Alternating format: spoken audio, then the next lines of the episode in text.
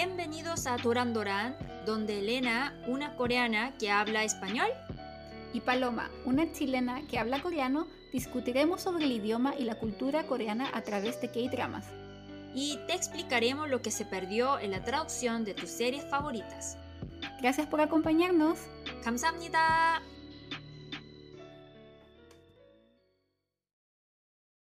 Hola a todos nuevamente, bienvenidos a otro episodio de Doran Doran. Como ya saben, somos Paloma. Y Elena, gracias por estar aquí de nuevo con nosotras, escuchando nuevo podcast. Sí, Oni, ¿cómo has estado? ¿Cómo han estado estas últimas dos semanas? Mm, muy triste, Ah, muy triste porque eh, no pude ir al concierto de BTS y ahora ya sabemos que sería casi último concierto de ellos porque ya Shin, porque tiene 30 años, ya va a enlistar en el ejército. Sí, súper pronto, como en dos semanas más. Sí, entonces ya que es oficial y lo que más me da rabia es que en Corea eh, están exentas, eh, exentos los deportistas de élite o, o músicas, eh, músic- músicos de música clásica. Sí. Em, y yo, claro, que yo creo que BTS, claro que en Corea hay muchos band, muchas, muchas bandas geniales, pero seamos honestos que BTS hizo su gran trabajo, ¿no? Mm. Porque antes eh, la música de K-pop era solamente entre de como otaku, pero ahora es parte de música popular, pop music. Y hay que agradecer por eso, porque antes, por ejemplo, eh, si alguien dice, dice, ah, me encanta K-drama, me encanta K-pop, entonces eh, no lo miraba bien, pero ahora respetan, ¿no? Y yo no entiendo por qué ¿Por qué BTS tiene que ir a la mili? Y yo solamente siento que eso es como, como desprecio para la cultura K-pop. Así veo. Que el gobierno no valora mucho el K-pop. Mm. Y sí, entonces como estaba muy triste, pero lo bueno de todo eso es que el grupo va a reunir en el año 2025. Entonces eso significa que el año que viene los otros chiquillos todos van a ir a la mili juntos, ¿no? Ah, Entonces, sí. ¿por qué nos gusta tanto la banda? Porque ahí podemos ver una hermanidad hermosa y sí, ahí como pude ver eso de nuevo y me gustó. Y yo, Sí, sí, es que decía que qué bueno que vayan juntos, porque yo creo que hubiera sido más sufrimiento que fueran uno a uno ajá. Porque, por estar ejemplo, Jungkook tiene años. 26 años ahora. Imagínate que Jungkook, porque Jungkook es súper popular, y Jungkook dice que, ah, entonces yo voy a trabajar como solista hasta tener 30 años. Entonces ahí el grupo, eh, trabajar en grupo es casi un plan imposible, ¿no? Eh, Sí. ya bailar ya, ya termina, ya no puede bailar juntos. Y sí, creo que fue una gran decisión entre ellos, que ellos se sacrificaron un poco sus ambiciones personales y me gusta mucho esa hermanidad. Mm. Eso me gustó No, verlo, y lloré mucho, en serio que no pude ir al concierto y oficialmente ya es casi último concierto y hasta el año 2025 no habrá concierto. Triste, triste. Bien. ¿Y tú? Yo, mi vida es un poco aburrida, pero quiero seguir conversando de BTS porque tengo opiniones. Mm, bien. Que yo creo que tienes razón en el sentido de que es bastante injusto que, que nos vaya, o sea, como que BTS tenga que ir al servicio militar, siendo que eh, deportistas o músicos de música clásica puedan estar exentos, pero creo que entiendo por qué no quieren hacerlo con los artistas de K-pop, porque si no serían muchos tal vez. Pero yo por eso creo que si es que no van a, que debería ser como ley pareja, en el sentido de que si va- no pueden ir los artistas de K-pop que llegan a ser famosos internacionalmente, yo creo que ningún músico o deportista podría entonces estar exento de ir al, servicio. Yo creo que todos deberían ir al servicio igual. Por eso, porque por ejemplo, la razón, la razón de estar exento los deportistas es porque la juventud es muy importante, ¿no? Que como imagínate un futbolista, ¿viste un futbolista que tiene más de 60 años? No. No. De la misma forma, K-pop, más. que hasta en esa industria se escucha que como una persona que tiene más de 30 años ya lo llamamos como abuelo, abuela, así. Entonces ahí es más importante, valora más la juventud y, y no, ¿qué? Pero entonces ahora es muy obvio, si BTS no puede ir, entonces ninguno puede ir de K-pop, nadie, nadie puede, puede, puede estar exento, exento, ¿no? Si BTS no recibe, recibe esa, entonces los otros tampoco. Sí, y a mí igual me preocupaba de que tal vez les dieran ahora, por ejemplo, tan solo permiso a BTS, por mm. ejemplo, para estar exentos, pero a otros artistas de K-pop. Igual me hubiera parecido como peligroso para BTS, de hecho, porque yo creo que si ellos decidieron, no, por ejemplo, decidieran no haber ido al servicio militar, hubiera sido bastante, yo creo que hubieran recibido harto criticismo y hartas críticas, quiero decir, de, la, de, la, de la sociedad coreana en general. Y tal vez yo siento que su imagen se hubiera dañado un poco. Y a pesar de que es injusto y yo creo que no deberían haber ido, creo que igual que vayan eh, va a ser un poco beneficioso para la imagen del grupo. Sí, dice que ellos van a ir al servicio militar, pero si hay un evento importante como internacionalmente, dice que le va a dar vacaciones para, para poder participar, ¿no? Entonces, ¿eso qué es? Que no entiendo nada. Sí, ¿qué es eso? Como solamente veo la intención de gobierno que quiere sacar hasta el último jugo del grupo. Sí. Eh, porque igual, por ejemplo, si uno está en la mili, no puede hacer ninguna actividad eh, para ganar plata, ¿entiendes? Exacto. No puede. Entonces eso significa que si hay un evento internacional que es bueno para, la, para el país, le va a dar vacaciones, entonces quiere que ellos trabajen gratis. Gratis, como gratis, Solamente eso, gratis. Eh, y eso me da mucha rabia. Mm, pero bien, que eh, soy Army y, y Paloma es muy fan de Strike Kids y yo solamente tengo rabia por solamente que porque el gobierno no valora mucho el K-pop. No solamente que no, no le estoy diciendo que BTS sea el mejor. Yo lo amo mucho, pero también sé que hay muchas bandas que son muy buenas, lo sé. Pero sí, que ellos son los que ganaron más premios internacionalmente y que de verdad era como un boom nacional, ¿no? Que en todo el mundo solamente se escucha canciones de BTS. Todos lados solamente se ve BTS, pero si ellos no pueden ir, ¿quién puede ir? No, ellos tienen que ir a la mili, entonces, ¿quién? ¿No? Mm. Eso fue lo que estaba pensando últimamente. Y también me interesa mucho la corrupción política que, que hubo detrás de todo eso, ¿no? Y esa corrupción política y también esa conexión eh, de, eh, de, entre empresas, ¿no? Em, porque para llegar hasta esa conclusión, yo creo que em, ahí había muchos conflictos de, interés de varias personas, ¿no? Varias empresas. Sí. Y por ahora nosotros no podemos saber nada, pero el tiempo nos dirá. Y ahí les, les digo, porque como yo vivo en Corea, entonces algún día todos los chismes, todos los kawines llegan primero a mí. Entonces ahí compartimos con ustedes. Llegan con detalles extra, ¿o Sí, sí, sí, claro. Bueno, y después de esto, pasemos a los comentarios que nos llegaron esta semana.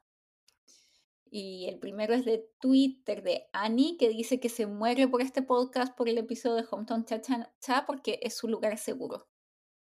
Mm, Hometown Cha Cha. Mm, Sí, es que es una serie bastante como para ver y sentirte cómoda viéndola. es verdad, Sí, es como relajante. estoy de acuerdo. Gracias, Ani, por tu comentario. Y el siguiente es de Gramática Argenta, que siempre nos escribe cosas muy lindas. Y dice, todas mis dudas fueron despejadas, chicas. También sentí como que era una historia hecha por y para hombres. Las mujeres solo tuvieron un papel irrelevante, casi nulo, sino que en la parte del pastor estaban explícitamente de adorno. Es genial escucharla siempre. Muchas gracias, Dramática Argenta. También es muy es- espectacular siempre escuchar tu, escuchar tus opiniones, o sea, ver tus opiniones en los comentarios, en Twitter, en Instagram. Así que muchas gracias por siempre dejarnos mensajitos. Sí, es verdad, porque el mundo, en la mitad del mundo son mujeres, Ujú, pero siempre en la película podemos ver hombres. Mm. Y Sí. también interesante que los que más ven drama y películas son mujeres. Entonces, ¿qué es, no? Eh, Yo creo que necesita un equili- equilibrio, siem- siempre. Sí. Y ahora veamos mensajes de Instagram. Eh, para Micos dice, mil gracias por la explicación de los nombres. Las adoro. Tan geniales como siempre. Ay, qué lindo. Sí. Y contentas de que le dieron ganas de ver la serie también. Mm, sí, me ha dado ganas de ver la serie. Sí, eh, te recomiendo ver. Mm. Es muy buena la serie, en serio. Mm. Sí, es entretenida. Ah, y sigue. ah, esto sí tienes que leer tú. Mm. Patata. Ok. Patata TH nos dejó un mensajito que dice, espero ansioso de nuevo el nuevo capítulo de- del podcast. Personalmente, Hometown Cha Cha Cha es mi drama favorito de la vida. Me alegra no haber sabido de la polémica del protagonista para que no me, no me contaminara la experiencia del drama. No sigo a los actores de ningún drama en, en redes sociales justo para eso. Muy inteligente no seguirlos para eso, pero también, no sé, como que yo no podría, como que me gusta ver lo que pasa. y me gusta el kawaii también. Sí. Eh, esta vez. Ay, disculpa, patata, pero no sigues a, a ningún a ningún actor de drama, pero eh, nos está siguiendo, entonces in- Oye, sí. te va a llegar Kawines. ¿Qué hacemos? Oye, sí. Hoy muchas gracias. Hoy qué honor, igual que nos, nos, nos siga a nosotras, pero no nos siga a Kim Sono, por ejemplo. Así que Muchas gracias. Sí. es gran honor, en serio. Un gran honor, muchas gracias. Sí, y bueno, y hoy vamos a comentar un poco sobre el drama, el kawin de el chisme de Kim Song-ho, porque es súper jugoso. Sí. Eh, Sí, como siempre hay. Kawines. Y como Sí. siempre, Traveler of Dimension dice, "Coincide- coincidentemente, horas antes de escucharlo, me estaba preguntando sobre el tema de los nombres. Por último, fue sorpresivo conocer el pasado drogadicto de Elena con el té de amapola. Mm, sí, así empezamos la droga, como desde Sí. sin darse cuenta, como me gustó mucho el té. Y sí, mm, O sea, te sentiste bien, Oni. sí. Sí, es como lo mismo que hacen de ponerle alcohol a los dulces, Oni. sí, así empezamos como, ah, me gusta mucho el sabor y terminamos siendo alcohólicos. Sí.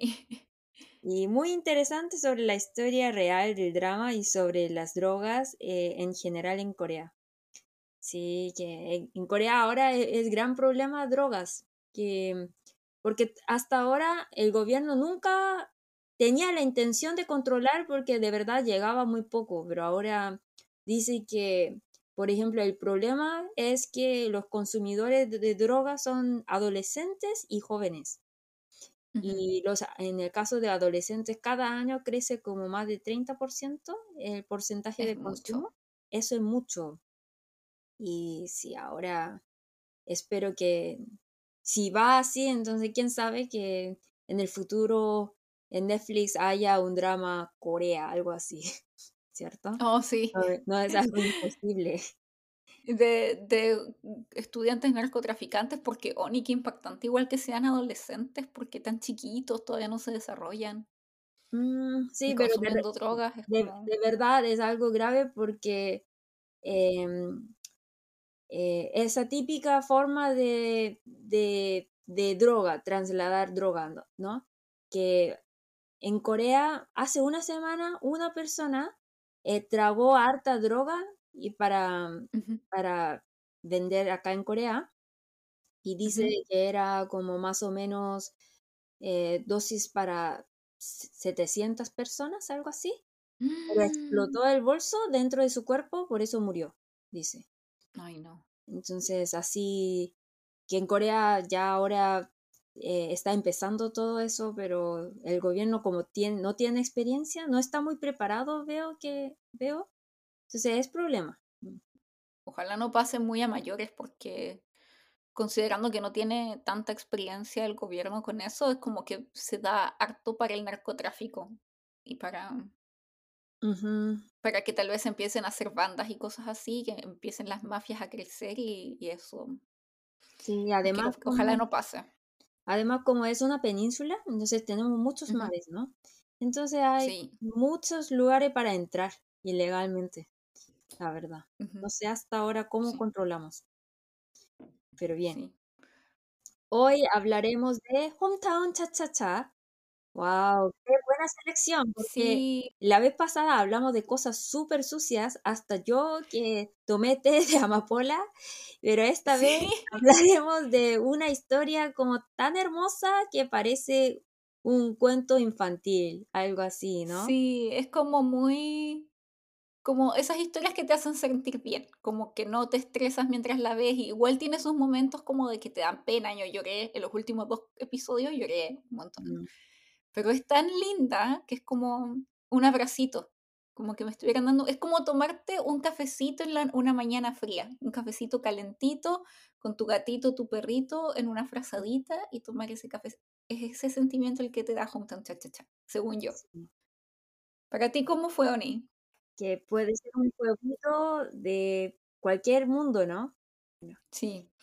Muchas gracias por los comentarios nuevamente y recuerden que siempre nos pueden dejar todo lo que quieran en nuestro Instagram o Twitter o incluso en los comentarios de Spotify y que siempre leemos todo lo que nos llega, a pesar de que no podemos contestar todo ni seleccionar todo, pero siempre lo leemos, le ponemos corazoncitos y nos hace muy feliz. Así que nos pueden contactar a Twitter, que es Doran Doran KR, o Instagram Doran Doran KR. Bueno, entonces, Oni, antes de que nos alarguemos mucho, vamos a hablar de la pregunta de hoy, que es, ¿qué es el equio? Que tal vez mucha gente lo ha visto o lo ha escuchado o lo ha visto en los dramas, pero no entiende completamente qué es y cuál es su función en la cultura coreana. Entonces, ¿nos puedes contar un poco sobre qué es el? 애교. E es letra china que significa amor. Kyo significa comportamiento. Entonces la traducción literal es comportamiento amoroso, tierno, que en general los, jóvenes coreanos muestran. Y la verdad es que si lo has visto por primera vez en tu vida, pensarás que, que asqueroso, que patético, ¿no? Porque ello básicamente es un comportamiento que parece un bebé. Que, por ejemplo, la canción para mostrar ello, ¿qué había? 귀요미송.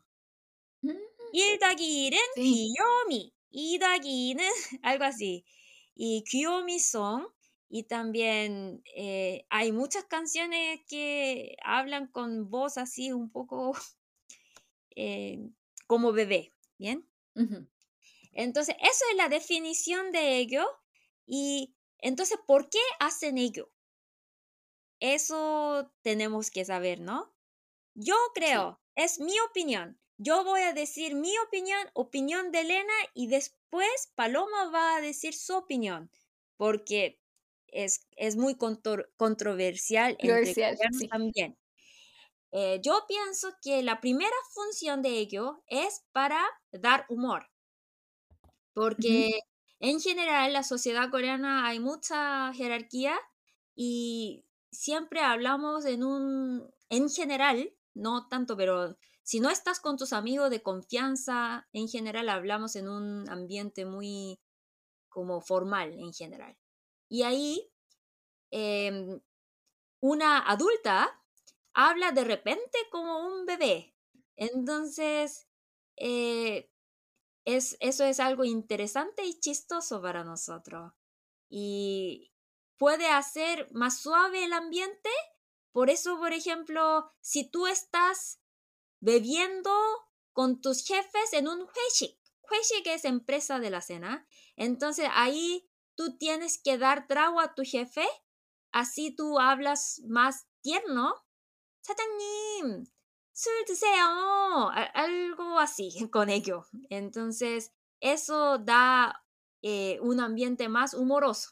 Entonces, número uno es para dar humor.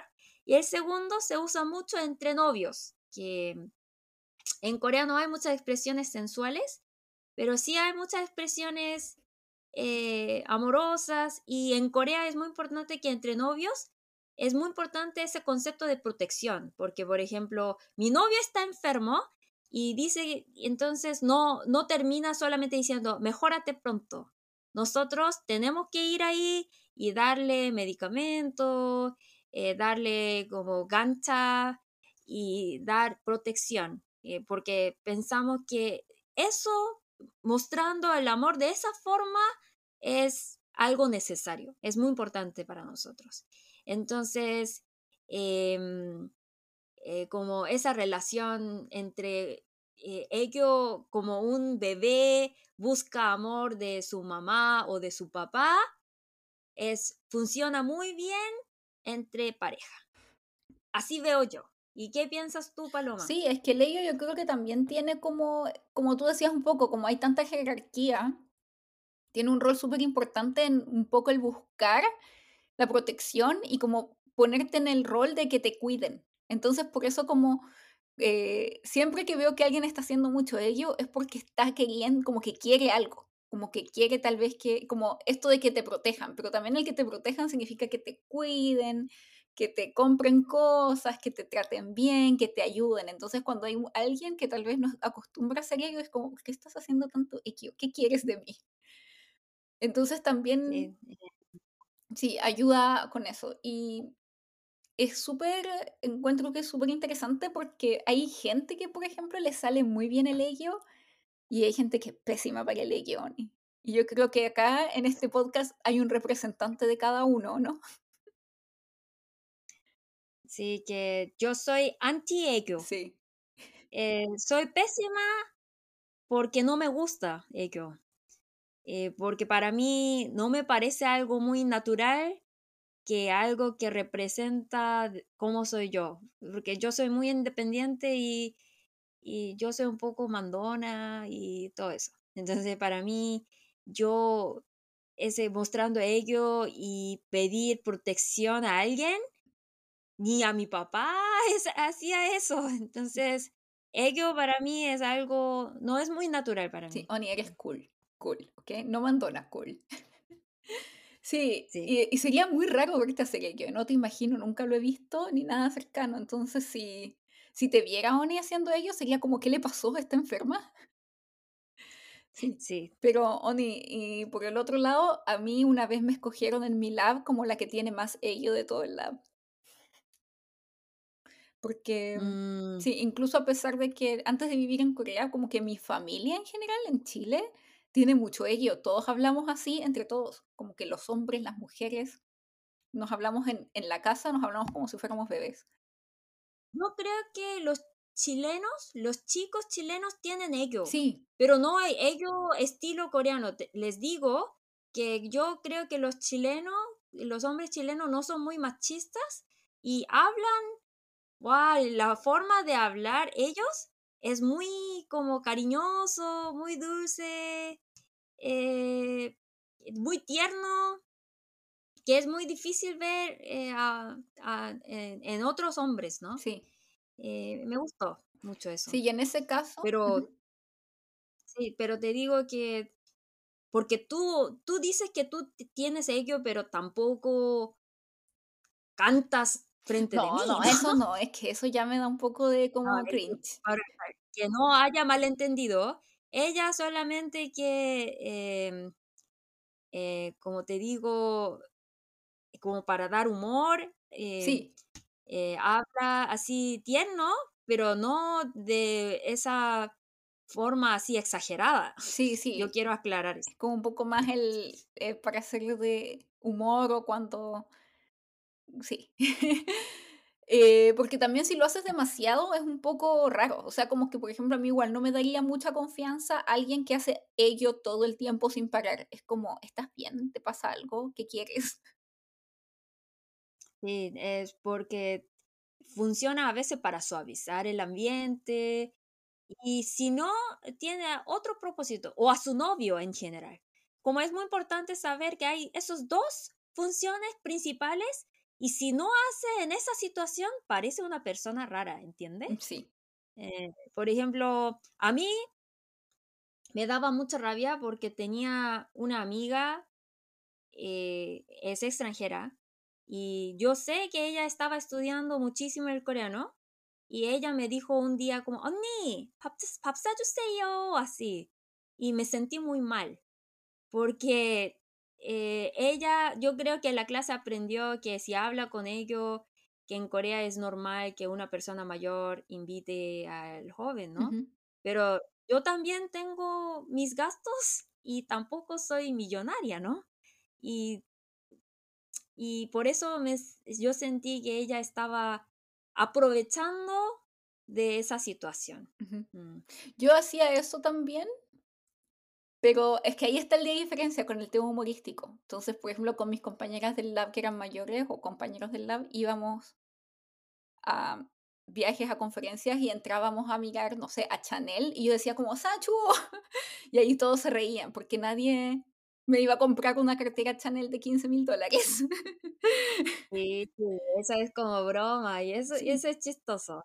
Eso es como porque tú sabes que la función son esas solamente para esas dos. sí, Si no, es para aprovechar de otra persona. Por eso hay que tener mucho mucho cuidado cuidado. cuando quieres hablar con ellos porque te va, te puede mirar muy mal. Entonces, ah, ¿por qué que cuando un idol hacía todos se rieron y por qué me tratan así antipático? Porque piensa, pensaron que tú tenías una intención.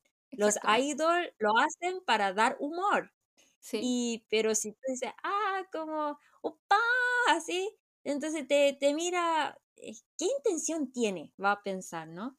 Eh, por eso quería decir que el ello, eh, la verdad, se ve mucho en la tele, pero en la vida real se usa muy limitado. Sí. Eso quería decir. Y que es un arte, porque hay que saber muy bien cuándo usarlo, tienes que saber leer muy bien el ambiente y a la gente y con qué personas lo puedes usar y con quién no. Y cómo lo puedes usar, porque es muy distinto el hacerlo súper exagerado y con las canciones o hacerlo como sutilmente como para decir algo o hacer una broma cortita. Exacto. Sí. Y por último, el detalle de los hombres con ello, que nos cortamos ahí, que si un hombre tiene muy buen ello, es muy probable que tal vez no sea tan machista porque está dispuesto como a mostrar su lado más vulnerable y no preocuparse tanto Exacto. su imagen masculina para, por ejemplo, hacer a una a su novia feliz. Así que mm, Sí. aprecio por los hombres por- con ello. Sí, yo recuerdo que mi exnovio, que era menor que yo, yo estaba súper enojada, pero como él sabía que yo estaba enojada, entonces para, para hacerme reír, de repente dijo, ¡Ah, Nuna! ¡Uno po! Sí, mm. entonces yo que me reí porque él era un tipo muy serio, lo sabía, pero de repente como... Y nunca me llamaba Nuna, pero así de repente dijo Nuna, entonces como viendo hermanito, ¿no?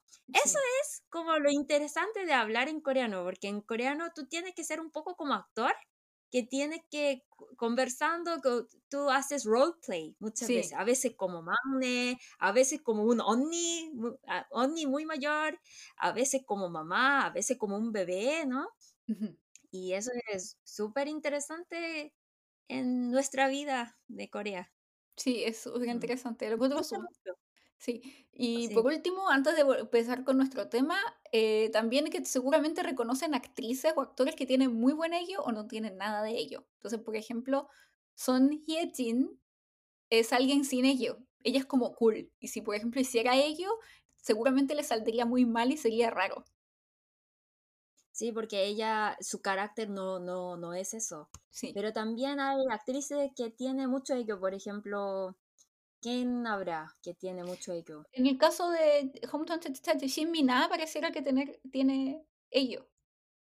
Sí. Por ejemplo, eh, IU, IU, la cantante, Ah, sí. tampoco tiene ello. Ella es muy cool. Sí. Eh, sí, entonces, em, quería decir que claro que tenemos esa cultura de ello, pero la, tenemos que ver la realidad, que no todo el mundo hablan con ello. Ujú. Y, pero si, si, si una, un día que cuando ves que el ambiente está demasiado duro, así, entonces ahí muestra tu ego un poquito, entonces los coreanos se van a reír mucho. Sí. Bueno, y ahora pasando al, te- al tema que nos convoca hoy, Oni, que es, es este drama, que también en algún momento vamos a comentar un poco más del ello porque es importante en el drama también, te muestra un poco del desarrollo de los personajes. Y es Oni Hometown Cha Cha Cha. También conocida en español como El amor es como el Cha Cha Cha y en coreano es Get Maul Cha Cha Cha. Sí, que en Corea, eh, ustedes saben, entonces, ¿de dónde viene cha-cha-cha? Es que cha-cha-cha es una palabra muy importante en trot. ¿sabías? No, no sabía, de hecho me lo preguntaba. de trot, en canciones de trot, trot es una música popular em, de en Corea que es, es como, ¿cómo podría decir? Cumbia de Chile, algo así. Sí, es como más de pueblo y de los abuelitos. Sí, pero igual a lo, pero le digo que es como cumbia porque los jóvenes también escuchan mucho y, y nos gusta, pero les Sí, digo que no es una, un género que puede representar lo- a los jóvenes. Es más de viejos o de campo. Sí. Y en esa, en, en esas canciones de, de trot sale mucho cha-cha-cha, ¿sí? Y Mm, eh, primero es como juego de palabra, pero también por la influencia de la música latina. mm, eh, sale mucho cha-cha-cha. Entonces aquí yo veo que mal cha-cha-cha podría ser que mal, que mal es hometown, cha-cha-cha es como, como, como el género, como algo como para decir que, porque solamente escuchando el sonido suena muy alegre. ¿cierto? También como un juego de palabras. mm, Sí, es Así como, veo yo. porque el trot yo creo que es súper, o sea, como que si pienso en la serie y como en Kongjin, como el pueblo en donde se lleva a cabo esta serie, el cha-cha-cha, o sea, como el trot lo representaría muy bien, como de campo, con las abuelitas, alegre, así como, Sí, eso.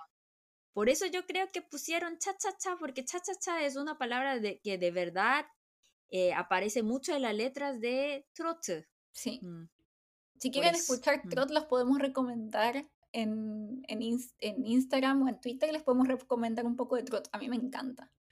Es súper entretenido. Ok, sí. Sí. Eh, sí, como, como ya comprometimos, entonces vamos a subir un Reels Ujú. eh, que es trot. eh, Sí, porque de verdad, como lavando platos o cuando hay mucho tráfico en la calle, eh, te ayuda mucho. Sí, es Pero como, vamos a hacer un Reels. Sí, es como la música que en Latinoamérica uno escucha cumbia cuando hace aseo, en Corea es el trot. Eso, Sí. bien. Y, y bueno, este drama fue escrito por Shin Haeun, que es bastante conocida porque de hecho es la autora de Argon y de Crowned Clown también, y dirigida por Yoo Tae-won, que dirigió Hi Bye Mama y Abyss, y fue una de las series más populares del 2021. Alcanzó un rating del 12.7%, que es súper alto, y también fue una de las series más populares de Netflix del año pasado. Sí, de hecho ganó varios premios entre la que se incluyen en el premio al mejor drama del año de la Fundación Cheongju para la promoción de la industria cultural y fue catalogada por la revista estadounidense Variety dentro de los 10 mejores shows internacionales del año. Sí. Y además, bueno, como ustedes ya saben, los fans, se trata de una joven dentista que se queda sin trabajo y que por razones de la vida termina en este pueblo costero que se llama Kongchin y donde conoce a un tipo, buen mozo, Kim Song-ho, que es como un, ¿cómo se dice? Un maestro chasquilla, como le decimos en Chile. Como que lo hace todo. Como que si necesitas que te arregle la casa, te arregla la casa. Si necesitas que te eh, limpie, que te arregle una cañería, lo puede hacer. Si necesitas que, que haga como un poco, sabe hacer un poco de todo. Sabe, sabe, sabe hacer café, ayuda a los abuelitos del pueblo, entonces está como para todo servicio. Y él es, su personalidad es completamente opuesto a ella. Y vemos en esta serie cómo es que su relación evoluciona y también cómo ambos evolucionan como personajes y cómo su relación evoluciona de, desde la rivalidad en un principio hasta el amor. Y bueno, sus personajes principales son Shimina, que es la actriz Shimina que representa a Yoon Hye-jin, que es esta dentista que es bastante glamorosa, muy citadina, súper ambiciosa y súper planificada. O sea, tomo, tiene todo bajo control, es muy práctica, súper realista. Y que termina en este pueblo y que al principio es como que súper extraño porque usaba unos zapatos así como súper caros y todo con las abuelitas con sus viseras que le querían dar comida en la boca y ella era como, ay no. Y, y nuestro amor, Kim Sono, Mm. Kim Sono actúa como Hong Du-sik. Es chico de campo, considerado un genio.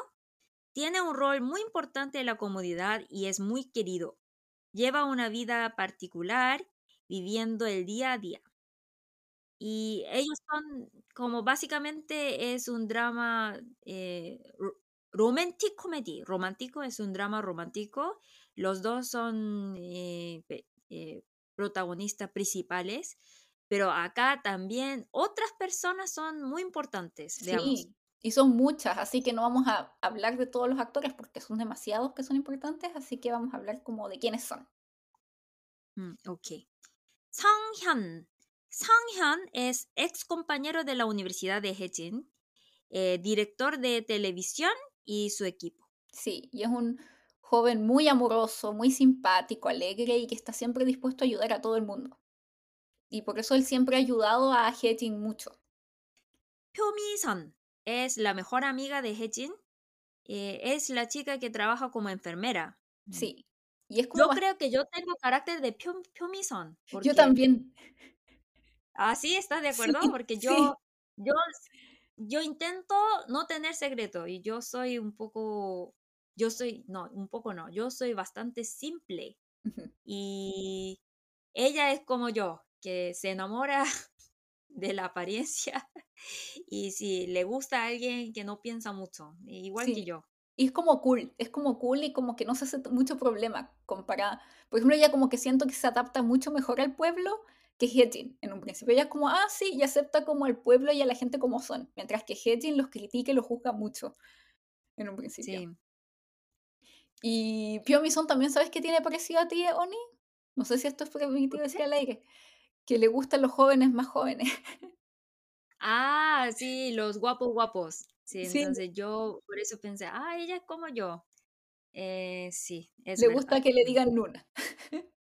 Ajá. Mm. Sí. Y ahí el chico se llama Choi Eun-chol.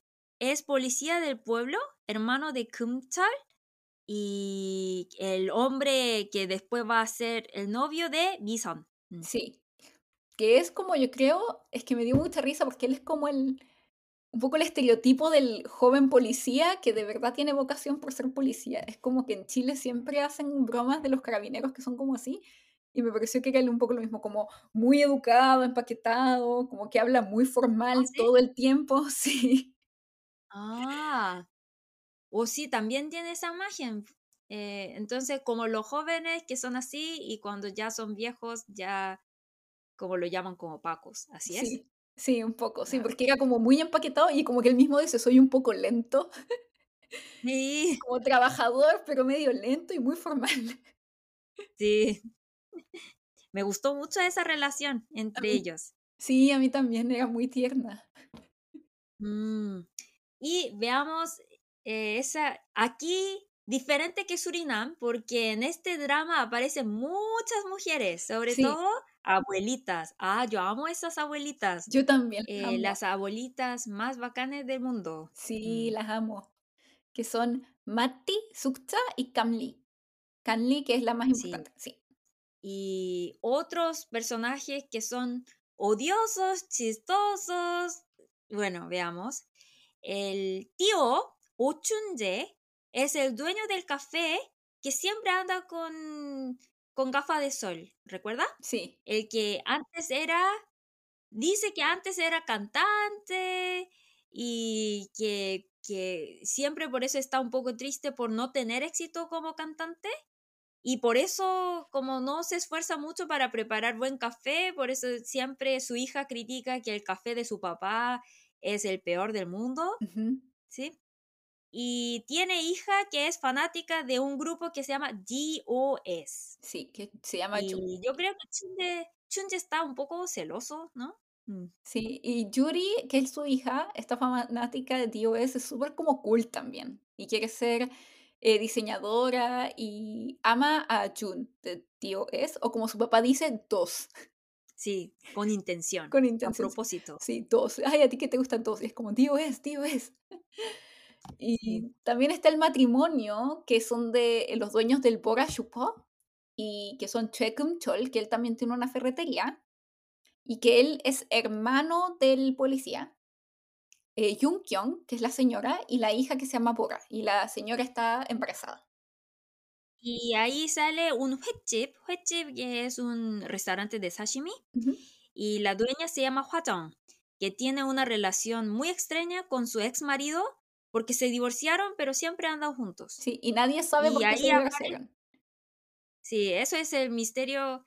Y igual que, eh, que todos, todos nosotros somos un poco parecidos, porque este pueblito está lleno de kawines. Sí. Entonces, eh, como, ay, qué familiar. Por eso yo creo que ustedes se sintieron que eh, cuando ve este drama se siente como casa, ¿no? Ujú. Como muy cómodo. ¿Por qué? Eh, que solamente como la raza es diferente, pero la cultura es algo muy familiar. Sí. Y entonces to- ese kawin de por qué se divorciaron, nadie sabe. Y tiene una relación triángulo entre Yongguk y Chohee. Mm. Sí, Choji, que es la nueva profesora del que llega al pueblo, pero que antiguamente vivía también en el pueblo y era muy cercana a ellos dos.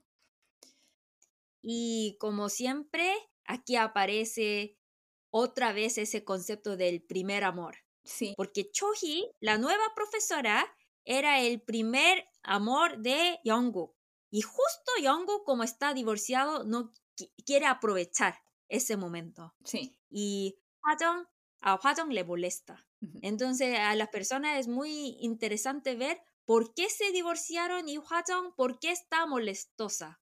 Como se molesta, ¿no? Y eso es. Sí, y ellos tienen un Y, hijo ah, esta persona, sí, que se llama un hijo. Ijun. Ijun, que es un, un, un cabro chico muy lindo. es muy tierno y es como todo lindo. ordenadito, bien educado. Sí, pero también muy maduro. Y cuando él lloró, ¡Ah! después de reconcilio de su papá, yo también lloré. Yo también. Porque, porque pude entender, ¿no? Porque, bueno, mis papás están felices, pero cuando ellos se pelearon, yo también, como con mi hermana, conversábamos, si ellos se divorcian, ¿qué hacemos? Como nosotros eh, hablábamos de esas cosas, que tú vas a vivir con quién, como entonces yo y mi hermana ya decidimos con quién vivir y veo que mis papás ya ya terminaron de pelea y están súper felices. Sí, como que Pero para nosotros era un tema muy serio Ujú. y eso veo con Ijun, con el hijo, ¿no? Sí. Mm, Sí, y la última, que yo creo que en todas en nuestro corazón tenemos una Cho Nam-suk sí, la chismosa del el pueblo. Que su, que es, su trabajo es básicamente inventar y distribuir kawines. Sí, ella es como reportera oficial de, del pueblo, ¿no? Sí, yo creo que si no hubiera sido dueña del, de la comida, del restaurante de comida china, hubiera sido periodista de farándula o algo así. Periodista, reportera, porque como siempre saca fotos y sí, es reina de Kawines. Sí. La chismosa. Sí, me caía bien la chismosa. O sea, me daba rabia porque a veces es como, deja de, como que tomaba una historia que era una cosa chiquitita y la agrandaba. Pero también es como, pero te entiendo. Pero tenemos que admitir que todos nosotros somos un poco como ella. Sí, sí. ¿Cierto? y sí, este, este podcast está siendo cada vez más chismosa. Sí. Bien. Y bueno, este drama, Oni, como comentábamos un poco, es como esta tacita de café en el invierno cuando tienes frío. Es un, te podríamos decir, un healing drama. ¿Y qué es healing en coreano? Sí, Ah, es que nosotros usamos mucho esa palabra healing. Y heal es como curar, ¿no? Que cura el alma. Y es, yo creo que nosotros usamos tanto esa palabra healing cuando es algo relajante, algo así, porque la verdad es que nosotros trabajamos mucho en la empresa, pero de verdad muchísimo estudiamos muchísimo y creo que siempre nos falta tiempo para reflejar, eh, para relajarnos, ¿cierto? Y ese drama eh, tiene, nos cura un poco el alma eh, para ser un poco un ser humano mejor. Sí. Porque en, en, esta competencia, yo creo en eso, que yo también soy muy competitiva, pero la verdad es que es porque me gustaba estudiar, pero no era algo como que yo quería ser mejor que mis compañeros. Eso nunca me motivó tanto. Pero también yo supe después que había una chica que me odiaba tanto, no, no lo sabía, pero me odiaba tanto y entonces ella, ella como su motivo de sacar buena nota era para ganar eh, a mí. Mm. Entonces, eh, es eso, ¿no? Eh, entonces, vivir en una sociedad tan competitiva nos hace, nos destruye nuestro alma, opino yo. y, y por eso dice que este drama es healing drama, porque nos hace recuperar nuestra humanidad. Sí hace que te olvides un poco de esa competencia y de ese estrés y te cuestiones esas cosas y como que veas las cosas de una forma más simple. Por eso creo que, claro que el pueblo se llama Tungjin, pero no solamente habla de Tungjin, también muestra cómo es Seúl. Sí. Y son muy distintos y nos hace pensar que, porque la mayoría de ustedes también estará viviendo en una ciudad y la ciudad es muy inhumana muchas veces y nos hace pensar, pero de verdad esto vale? ¿Vale la pena vivir de esa forma? Y también nos recupera esa humanidad que sí, que tenemos que ayudarnos para vivir, ¿no? Sí. Y por eso yo creo que ese apodo, Healing Drama, sí vale. Sí, y hace que, que te cuestiones, igual encuentro que el drama es súper de cierta forma simple y como liviano de ver, pero a la vez te muestra cosas súper profundas y que te hacen cuestionarte de como qué tipo de vida estoy llevando y qué es lo que es realmente importante. Y por ejemplo, veo dos contrastes acá, que es primero como eh, el contraste entre el cómo se debe vivir, si el colectivismo o el individualismo, y que el individualismo está más reflejado, por ejemplo, por Seúl y por Hetin, y que es esto de... sí por Hetting de ser competitiva y preocuparme por mí y, y qué es lo que yo quiero lograr y la ambición, mientras que Dushik y la gente de Conti representan más esto de vivir en comunidad y el querer cuidarse y el aceptarnos como somos, en vez de estar como yendo siempre por tanta ambición.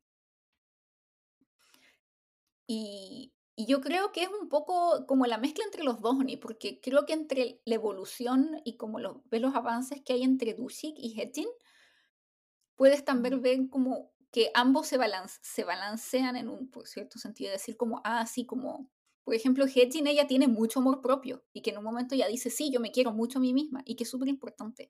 Mientras que Dushik, a pesar de que siempre está ayudando a todos, él no se quiere a sí mismo. Sí, es verdad.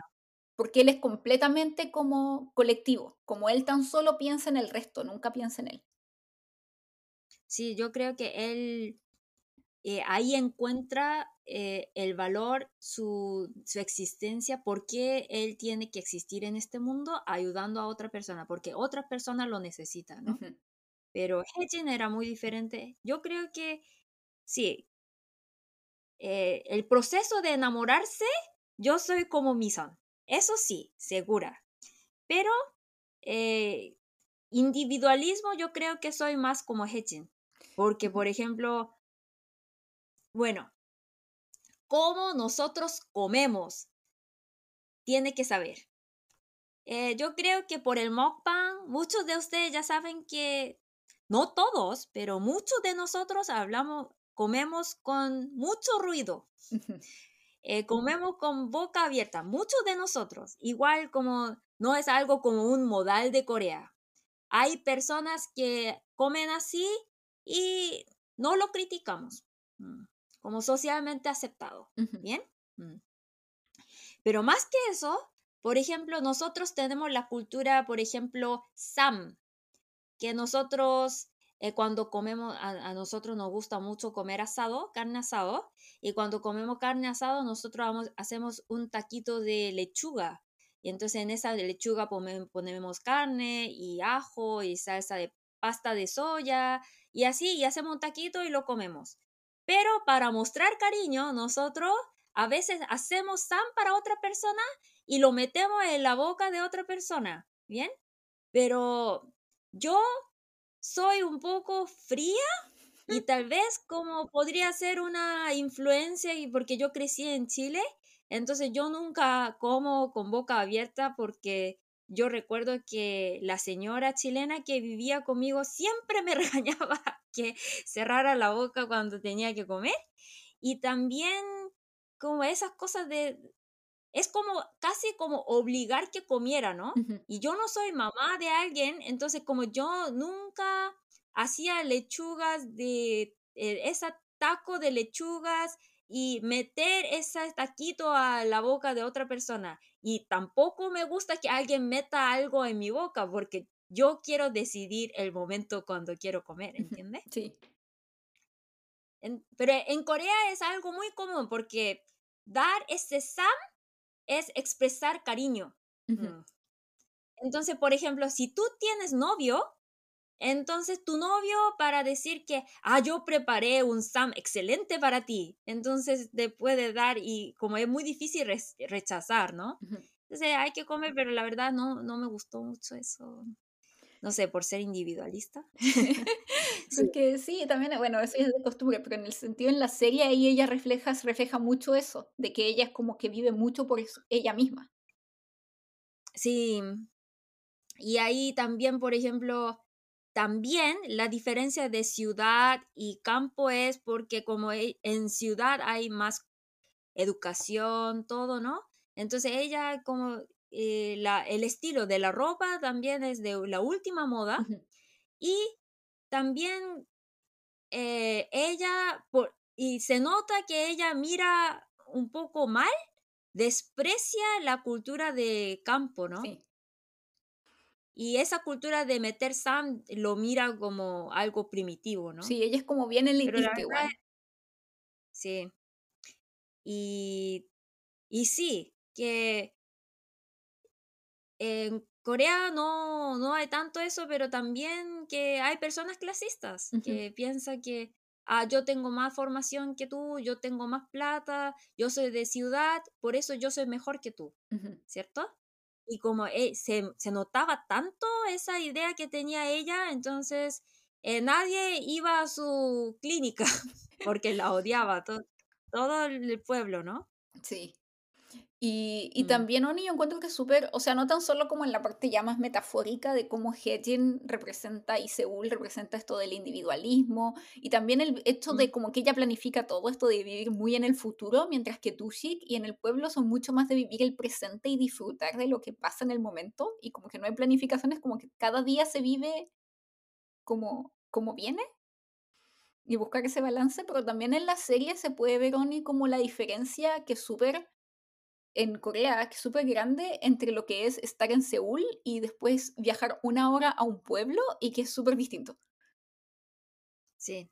Que hay un contraste súper, súper grande en Corea en donde Seúl en, en particular se urbanizó y avanzó muy rápido, mientras que tú literalmente viajas una hora a un pueblo y es como vivir en otro mundo, es otro país.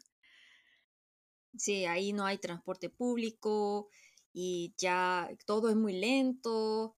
Sí, eh, eso es lo malo de Corea, que cada región eh, hay desigualdad, que toda la información centra, la tecnología centra en Seúl, no en otras ciudades.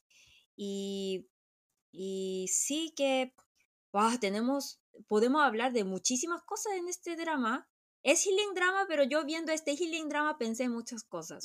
Porque yo soy un poco como Hejin, porque yo tengo plan de mañana, de hoy, y de una semana, de un mes y del año. Yo también, ¿no? Si no... Por eso somos amigas, ¿no? Y si no va como mi plan, me molesta, ¿ya? Eh, todo tiene que ir como planeé yo. Y si no va bien, porque por ejemplo, yo cuando viajo, yo preparo un Excel y mi Excel tiene, como aunque sea un viaje de 3, 4 días, yo tengo cuatro sheets de Excel. Porque plan A, si todo va bien. Plan B, si llueve. Plan C, si estoy un poco sin energía. Plan 4, si tengo extra energía, ¿qué hago? Algo así. Entonces, porque yo siempre quiero aprovechar lo máximo. Y, yo pude entender muy bien la frustración que sentiría Hechin, porque eh, para ella ir a Dongjin era como un fracaso, ¿no? Sí.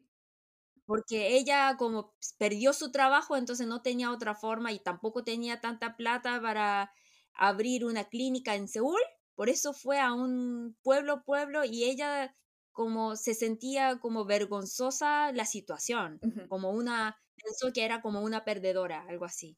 Y yo la entendía muy bien, pero yo también, después de ese, es, ver este drama, pude pensar un poco diferente. Porque la, la vida es muy corta, de verdad, y no podemos decir que mi vida es mejor que la otra. Que la verdad no podemos, nosotros solamente podemos saber bien en nuestra vida, pero no de otra persona.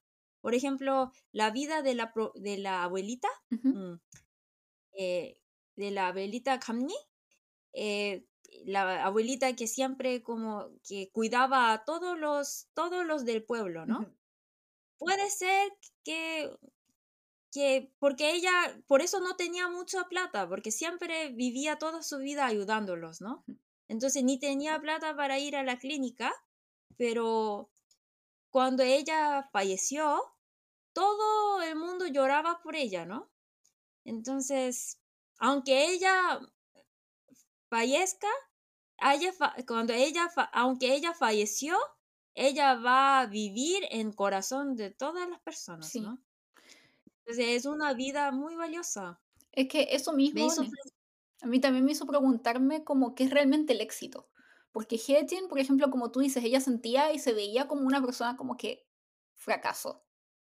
Pero realmente si vives una vida enfrente de la playa, con una comunidad que te quiere, en donde todos se apoyan y en el que vives el día a día, ¿no es eso realmente el éxito? En vez de tal vez tener un montón de joyas, que era lo que ella antes aspiraba, que era como tener estas cosas bonitas, el estar en Seúl y tener en Gangnam, En Gangnam, donde hay como contaminación de aire como de nivel extremo sí. y con mucho estrés, ¿no? Y eh, sí, eso podría ser éxito, vivir ahí en ese pueblo. Sí, y como volviendo al tema de la abuelita Camly, o sea, cuando ella, que no, no quiero llorar, la noche antes de fallecer, ella dice que ella le gusta ser vieja, porque ha vivido tantas cosas, que pudo cantar en un escenario, pudo alimentar a mucha gente, que creció, tuvo hijos y todo, y es como, si piensas de una forma más como lo que realmente es importante en la vida, la abuelita realmente fue la más exitosa porque recibió mucho amor y dio mucho amor. Y hizo muchas cosas, como que vivió su vida al máximo. A pesar de que vivió una vida que tal vez para los estándares de la sociedad hoy en día es súper simple. Mm, sí. Sí. Y, y, bueno, como que vemos también en esta serie como esa evolución de Hettin, de el empezar a Mm. acercarse al pueblo y que le empiezan a aceptar y ella también empezar a, ser- empezar a convertirse en una persona de Contin y que incluso ya al final tú la ves y es como cuando decide quedarse, es como tengo que, yo soy la única dentista acá y que darse cuenta que ella es parte importante de la comunidad y sentir que realmente no es como una clínica más que está compitiendo en Seúl, sino que su clínica es la que le que ayuda al pueblo. Sí, porque hay tantas abuelitas y también es un poco como muestra el problema social de Corea, porque en Seúl hay muchas clínicas, en todos lados se ve hospital, clínicas, y si estás enfermo, tú puedes ir a, ir a la clínica en cinco minutos, pero si tú vives en un pueblito, en todo ese pueblo ni hay una clínica muchas veces. Entonces, aunque estés muy enferma, tienes que ir en auto como una hora, dos horas y eso, ¿no? Mm. Y sí que esa de- desigualdad, pero como ahí hay más ancianos, entonces necesita más clínicas, ¿no? Sobre todo los dientes. Y, y Hejin, eh, como ella, ella al inicio pensó que, que como última opción y no le gustaba mucho tomar esa opción de vivir en el campo, pero ahí ella también se siente feliz de ayudar a otras personas. Sí. Que la ves de a poco en la serie que empieza cada vez a ayudar más a la gente. Y también eh, Dushi, que en ese caso también que tiene este contraste de que él antiguamente solía ser este joven exitoso que trabajaba en finanzas y, en, y que de cierta forma lo pierde todo. Y ahí como que se produce este Sí. cambio, pero él también queda con una herida muy grande. Y cómo es que Hetin lo ayuda a salir de eso y como el volver a encontrar como el amor propio. Sí, Y entonces ahí podemos ver que cada uno eh, salva la vida de otra persona. sí, No somos perfectos, pero también como podemos ser suficiente para salvar la vida de otra persona. Y así es la vida, que nunca podemos vivir solos, siempre necesitamos ayuda de alguien y por eso nosotros también tenemos que estar eh, dispuesta de ayudar a otra persona. sí. Y Oni, ¿sabes en qué también se ve harto como el cambio de, como la evolución del personaje de Hetin? Es que ella cuando empieza a ser novia de Dushik empieza a mostrar mucho ello, que es algo que no habíamos visto antes. Sí, que porque como yo sentí muchas cosas en común con Heijin, pero eh, también cuando vi ese cambio de carácter me sorprendí muchísimo, pero es algo porque ella como no era una persona para que era para ella no era fácil demostrar su personalidad a otra persona. Siempre censuraba mucho y quería mostrar la mejor parte de ella. Sí, Y ahora, como encontrando su el novio, y yo creo que eh, como ella, como confía mucho en él, entonces, como tú dices, muestra su parte vulnerable y por eso muestra tanto ello. sí, porque Pero ella... demasiado, Demasiado. demasiado. Por, por eso, como a mí siempre Shimina era actriz, mi actriz favorita, pero a esa parte de, de ello, como es la parte que menos me gustó. Oni, yo creo que en parte lo que, ya bueno, como bien, primero como más seriamente, como que lo que tú decías, como que ella muestra su parte más vulnerable porque en todo el resto de la serie ella siempre está muy como en control. Y como está como muy autosuficiente e independiente. Y en el momento en que se deja como depender de alguien más, como que todo eso se quiebra y es otra persona. Y yo creo que el que exageren tanto que lo muestren, yo también creo que lo hicieron con un toque un poco humorístico de, yo creo que a propósito te querían hacer sentir un poco Okul Koryo, un poco como cringe, porque era mucho. Sí, sí, es demasiado, era demasiado. Sí, y Y ahí, Tushik también, yo creo que Tushik también la ama, pero él también se ríe porque viendo el cambio de carácter, ¿no? Entonces, para dar eh, humor, también mostró tanto ese ello de Shinmina. Y también me da risa porque cada vez que yo me sentía como, no quiero ver esto, mostraban como a los del pueblo que estaban mirando y estaban con esa cara de, vámonos, o sea, como... Sí, sí, sí. Sí, porque Mm. es el mismo sentimiento que yo creo que querían provocar en la gente que la veía, como, como esto es demasiado. Sí, exacto. Sí. Pero sí, igual como yo estoy muy contenta con la conclusión porque ahí los dos personajes eh, crecieron mentalmente y todos están felices. Me gustó mucho la Sí, y lo que me gustó también es que el cambio no se vio como forzado, porque hay veces que hacen como el cambio del personaje, como de la evolución, súper forzada, pero yo lo sentí súper natural. Como que ella de a poco se fuera Mm, abriendo al pueblo y después por fin se mostrara con Dushik, y que al final también Dushik, que yo siento que al final el que tal vez tenía más problemas y era más duro de personalidad, al final era Dushik, porque él ni siquiera podía como revisar lo que le pasaba con esto de que esta idea de que él tenía de que la gente moría alrededor de él y este sentimiento de abandono y que lo hacía al final.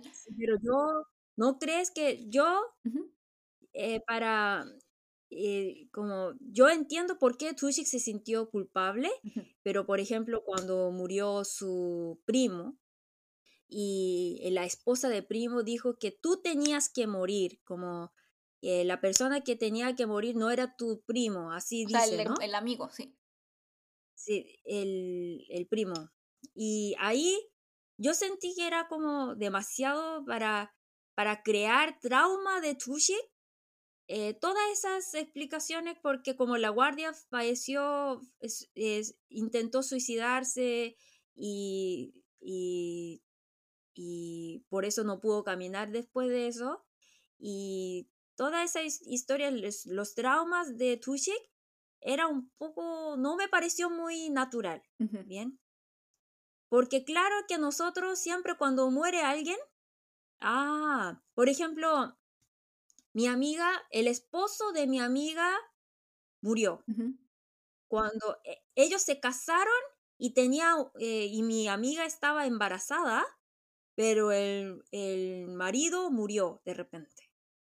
Entonces la suegra la culpó, que tú eres como una diabla que trae mala suerte a mi familia. ¿bien? Y eso es algo normal, que siempre cuando alguien fallece, nosotros buscamos un Un- sacrificio sí, un para culpable. tirar todo, todo nues- nuestro, un, culpa, un culpable, para tirar todo nuestro odio y eso, ¿no? Porque el, el la muerte de alguien es muy difícil de entender.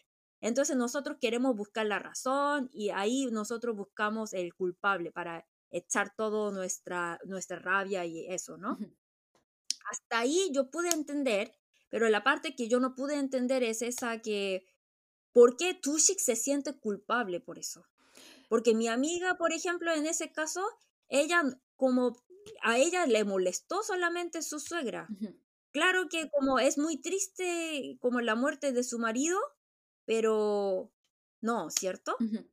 Yo, ni en ese Eh, sentido, ujú, lo puedo, entiendo totalmente tu punto y yo no sé si esto es tal vez porque yo quiero llenar como yo, desde mi necesidad de llenar los vacíos de la historia, estoy como inventando esto o realmente podría ser así, pero yo creo que Dushik, por un lado, era una persona que realmente estaba muy centrado en el resto y siempre querer ayudar y él sentirse responsable de lo que le pasa al resto. Entonces, en ese sentimiento de estar siempre pensando en como que tengo que cuidar a la abuelita, tengo que cuidar al señor del café, tengo que cuidar desde infancia, seguramente él también se siente muy responsable de si alguien está bien o no. Y por otro lado, él también era un, un chico que perdió a sus padres cuando él era niño. Y generalmente lo que yo he visto en personas que han perdido a los padres, en personas cercanas que han perdido a los padres cuando niños o cuando, o que por ejemplo han sido adoptados, suelen tener como ciertos, no quiero decir traumas, pero como que la forma en que se relacionan a la gente también es distinta, porque tienen esta cosa de la idea del abandono y el querer ser un poco más, como sen- sentir que realmente tienen que ser aceptados por el resto. Y en ese sentido yo pienso, podría tal vez entender que él se siente como mucho más responsable que una persona que tal vez tuvo una infancia un poco más tradicional, a que como sentirse más, volviendo, perdón que me estaba perdiendo, eh, sentirse mucho más responsable de el bienestar del resto y de que sentirse mucho más que tuvo un rol si es que alguien muere en como por algo que él podría aquí no, no es que él haya hecho algo, pero que realmente él se siente culpable. A sentirse culpable por, por lo que ha pasado de, del, guardia, estoy de acuerdo. Porque él dice que ah, tenía que avisarle que tuviera más cuidado. Hasta ahí yo entiendo. Y después, eh, como él se siente eh, culpable de la situación, entonces da todo, todo el dinero que tenía. Hasta ahí también entiendo. Bien y después dejar todo su trabajo y volver a, su ciudad natal, también entiendo, porque ahí él aprendió a que el trabajo no es solamente para ganar plata, también el trabajo, en el trabajo es, es muy importante la responsabilidad, cómo apoya la sociedad y el trabajo que tenía antes no era un trabajo tan bueno que pensaba antes, por eso dejó hasta ahí, entiendo, pero yo te digo que la parte de la muerte de su, de su primo, ¿no? Y también la familia, ¿cómo la critica? Porque también es familia, ¿no? No, no era amigo, era familia. Era familiar, yo pensaba que era el... No, yo pensaba... Dice. Ah, yo no... Era, no, ella, ella, la, ella es la prima de Song Hyun. La esposa del amigo. que... Sí, pero eso es como la relación es ese, pero el fallecido cuando, estaba manejando y tuvo accidente de tráfico, era el primo de, de Tushik. Ah, no lo sabía. Sachuño. Sí, dice Sachuño. Ah, no sabía, no sabía. Pensaba que era un Hyun nomás. Y como son primos, entonces claro que como, claro que es más cerca su marido que el primo de su marido, ¿no? Pero aún así, no puede decir esas cosas. Entonces yo pensé que esa parte es un poco como hueco de la historia lógicamente. Mm. Es que en ese sentido, o sea, sí, yo te entiendo y estoy de acuerdo, pero como que yo pienso, como ya es la parte más psicológica, como a él se le forma este trauma, yo pienso que no es lógico. Porque él no funciona. No, como el trauma de alguien no es siempre lógico. Por eso mismo. Tushik no es yo. Sí. No yo, yo y Tushik somos diferentes. Entonces, así, pero yo entiendo, yo, yo como soy, como soy una persona fría, eh, para mí, eh, una persona, dos personas que tenían trauma eh, curan entre ellos. Entonces es algo como una historia demasiado artificial. Es que, Así pensé. Esa parte no me gustó. Sí, yo no. La única parte que no me gustó. Sí, porque yo, lo menos personalmente, yo no creo que Hietin haya tenido un trauma. Yo la veía como alguien que, sí, que era muy autosuficiente y todo, y que tal vez era demasiado como rígida en su personalidad y que se ablanda gracias a vivir en Kontin y conocer mejor a Dushik, pero no siento que Dushik la haga cambiar. Mientras que en el caso de Dushik, yo creo que Hyetin es mucho más importante para él, para que él supere su trauma. Pero no necesariamente ayudándolo, ella como que le muestra, como que... Y de hecho en algún momento ella puede ser bastante insensible en el sentido como de que es súper egoísta al decirle, tú me tienes que decir qué te pasa. Cuando, y de ahí ella se da cuenta y dice, no, en verdad como que te puedo esperar porque se da cuenta que no es algo que él tampoco pueda controlar. Pero... Sí, porque para decir, tú puedes decir algo cuando ya está un poco mejor. Sí. Porque si todavía sufres por esas cosas, no puede decir porque diciendo ya duele, solamente pensando te duele, entonces no puede decir. Y como Tushik eh, vive en su propio infierno, entonces difícil de salir de ahí. Sí. Pero como Hejin le dio oportunidad de salir, eh, entonces ahí como se desarrolla. Sí. Pero no te digo que, que, no, que no entienda, no te digo que no es imposible entender el trauma de Tushik. Te digo que la crítica de la familia, todo eso, me parece muy exagerada. Ah, ok, ok, ok. Mm. Sí. O sea, es que tampoco como que el personaje de la... se llama... ¿cómo, cómo, por ejemplo, por ejemplo, yo manejé, digamos que yo manejé mal, entonces como mi, mi primo murió, ¿bien? pero como somos familia no va a criticar que por tu culpa, ¿entiendes? Que eso quería decir, que Sí, viendo sí. la Ah, sí, cultura coreana. Sí, sí, entiendo. Pero es que tampoco, eh, como que de Sona, que es la esposa del primo que fallece, Mm, como que tampoco la conozco mucho como personaje como para decir mm, tal vez tiene sentido o no lo que hizo, porque no, como que es un personaje bastante mm, como un poco que está ahí nomás para que Dushik pueda por fin como sacarse el trauma en el sentido de que puede por fin hablar con ella y ver que ella no lo resiente, pero más de eso como que ella mm, no tiene mucha personalidad, entonces no sé, mm. Tal vez uno, quién sabe, tal vez ella es un poco rara y es del tipo de personas que le echa la culpa a todo del resto, no, no sé. Pero lo pienso más como desde la perspectiva de psicóloga más que de escritora. Esa es la diferencia. Tú lo ves como escritora, como de literata. Yo lo veo como más como si fuera una persona real. Ah, no la Ah, conozco, no sí. sé. Sí, No escribió bien la historia. sí. Esa yo, es mi conclusión. cuando escribí la historia, mi conclusión es como, no la conozco. Tal vez, quién sabe, tal vez es una... Es súper pesada. Está media loca. Sí, pero tiene razón, porque la vida real no es nada lógica, Sí. mm, ¿cierto? Ajá. Y, y tú eres psicóloga y tú estudias esa, eh, estudias la mente de seres humanos porque te interesa, pero muchas veces sabe que es difícil de explicar, Ujú. porque somos, somos raros. Sí, somos raros. Sí. Y mm, bueno, algo que me encanta en el drama, en especial, es Mm, como el rol de todas las mujeres, que las mujeres son excelentes en este drama y también muestran mucho como el dolor de muchas mujeres cuando se relacionan con los hombres y de una forma súper realista y de cosas como es que cosas a veces tan simples para los hombres pueden herir tanto a las mujeres.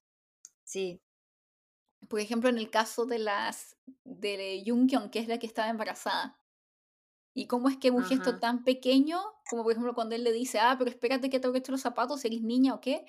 Y, ella- y yo que cuando dijo eso le quise pegar. O sea, yo entiendo totalmente que ella reaccionara así. Es como, está embarazada, no se puede, se va a caer, no puede ni caminar, está todavía trabajando. Y tú como que piensas como, ay, tengo sed, tengo que tomar agua primero. Es como, yo hubiera reaccionado igual.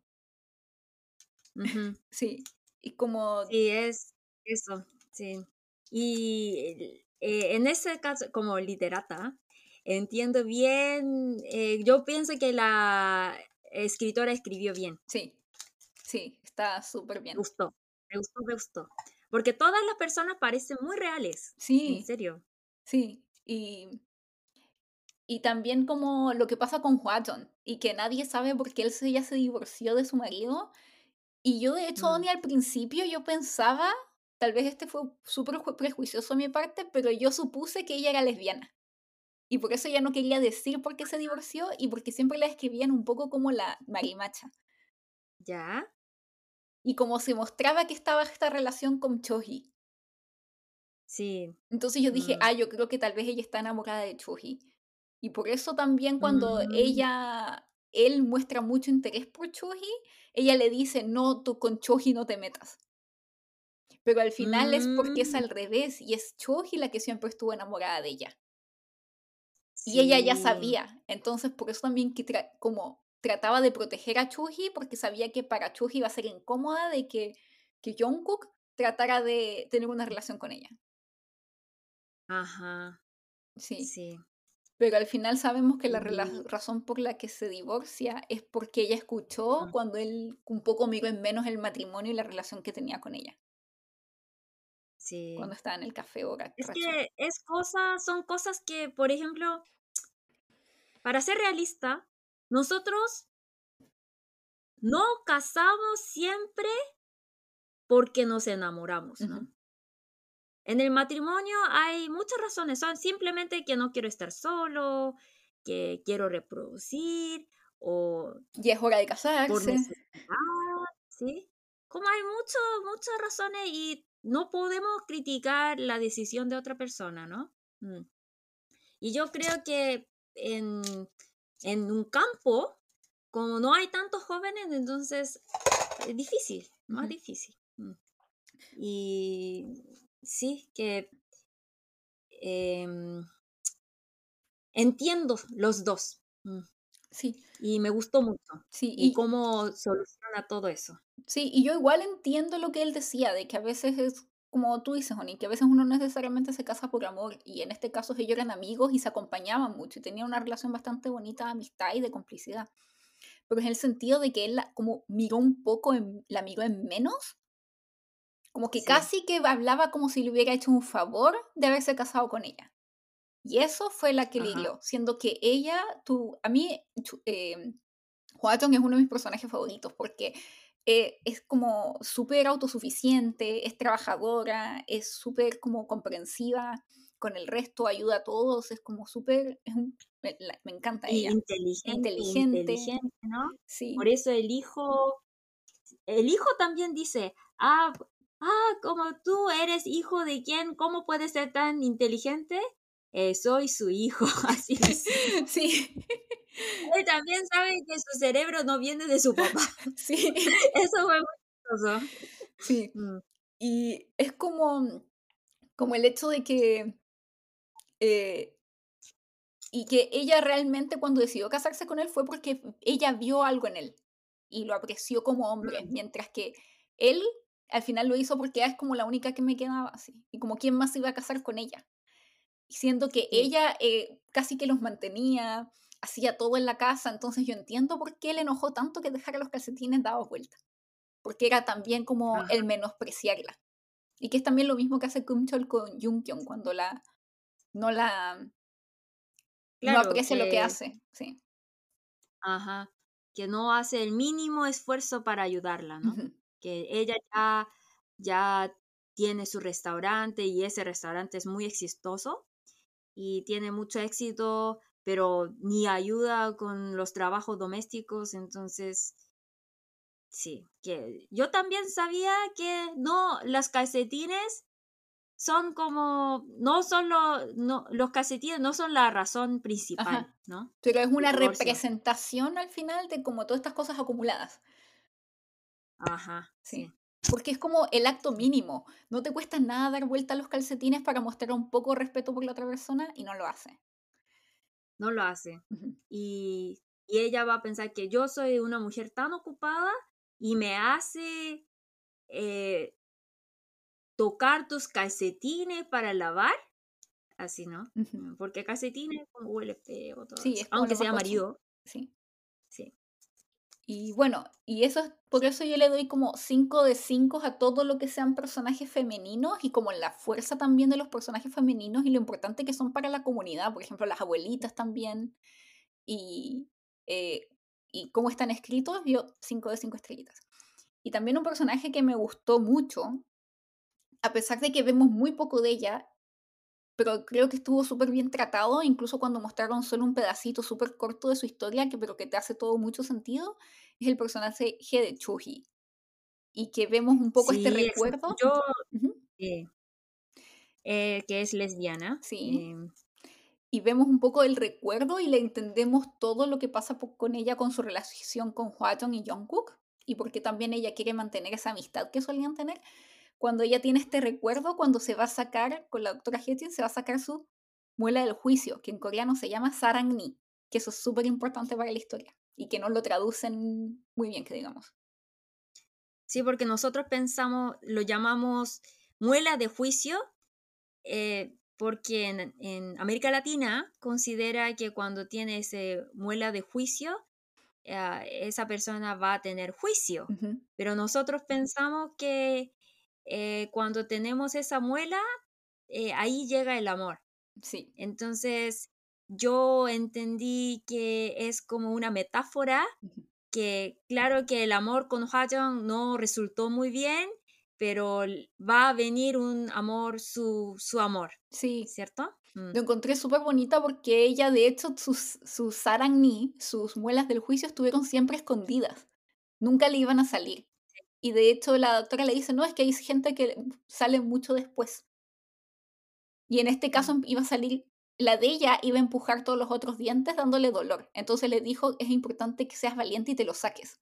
Y en ese sentido fue también el hecho de poder por fin sacarse eso, pero también como esta metáfora de sacarte lo que sientes y mostrarlo. salir del armario. Como un poco salir del armario, porque si no, después esto Mm. te va a seguir trayendo problemas en la vida. Sí. Pero también fue muy interesante cómo muestra esa, ese personaje, porque en Corea, por ejemplo, todos los gays o lesbianas de, de drama eran un poco como tristes, Sí, ¿bien? Que, que como siempre tristes, entonces como una persona que ten, que como que eh, no lo critiquen porque la verdad son personas tristes que tenían una historia triste, no lo critiquen como una persona pobre que tenemos que eh, que, como, que no, no lo critiquen, ¿no? sí, como Que lamentarnos de ellos, sí. sí, lamentarlos, pero la verdad es que yo, yo quiero que, porque en el mundo hay muchas lesbianas y gays de diferentes identidades, ¿no? Y quiero que todos estén felices, eh, viviendo como son ellos, ¿no? Y aquí, eh, claro que en Corea, la verdad es que en Corea es un, un país que eh, hay mucha fo- homofobia acá, entonces si muestra un gay o lesbiana muy feliz, mucho va a pensar como irrealista la historia, Sí. ¿no?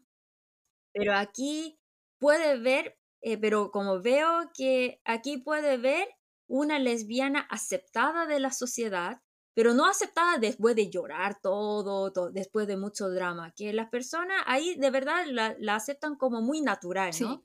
Que es un sentimiento muy natural. Entonces yo creo que muchos eh, niños coreanos viendo este drama se sentiría, ah, yo también puedo ser bien aceptado en esta sociedad, ¿no?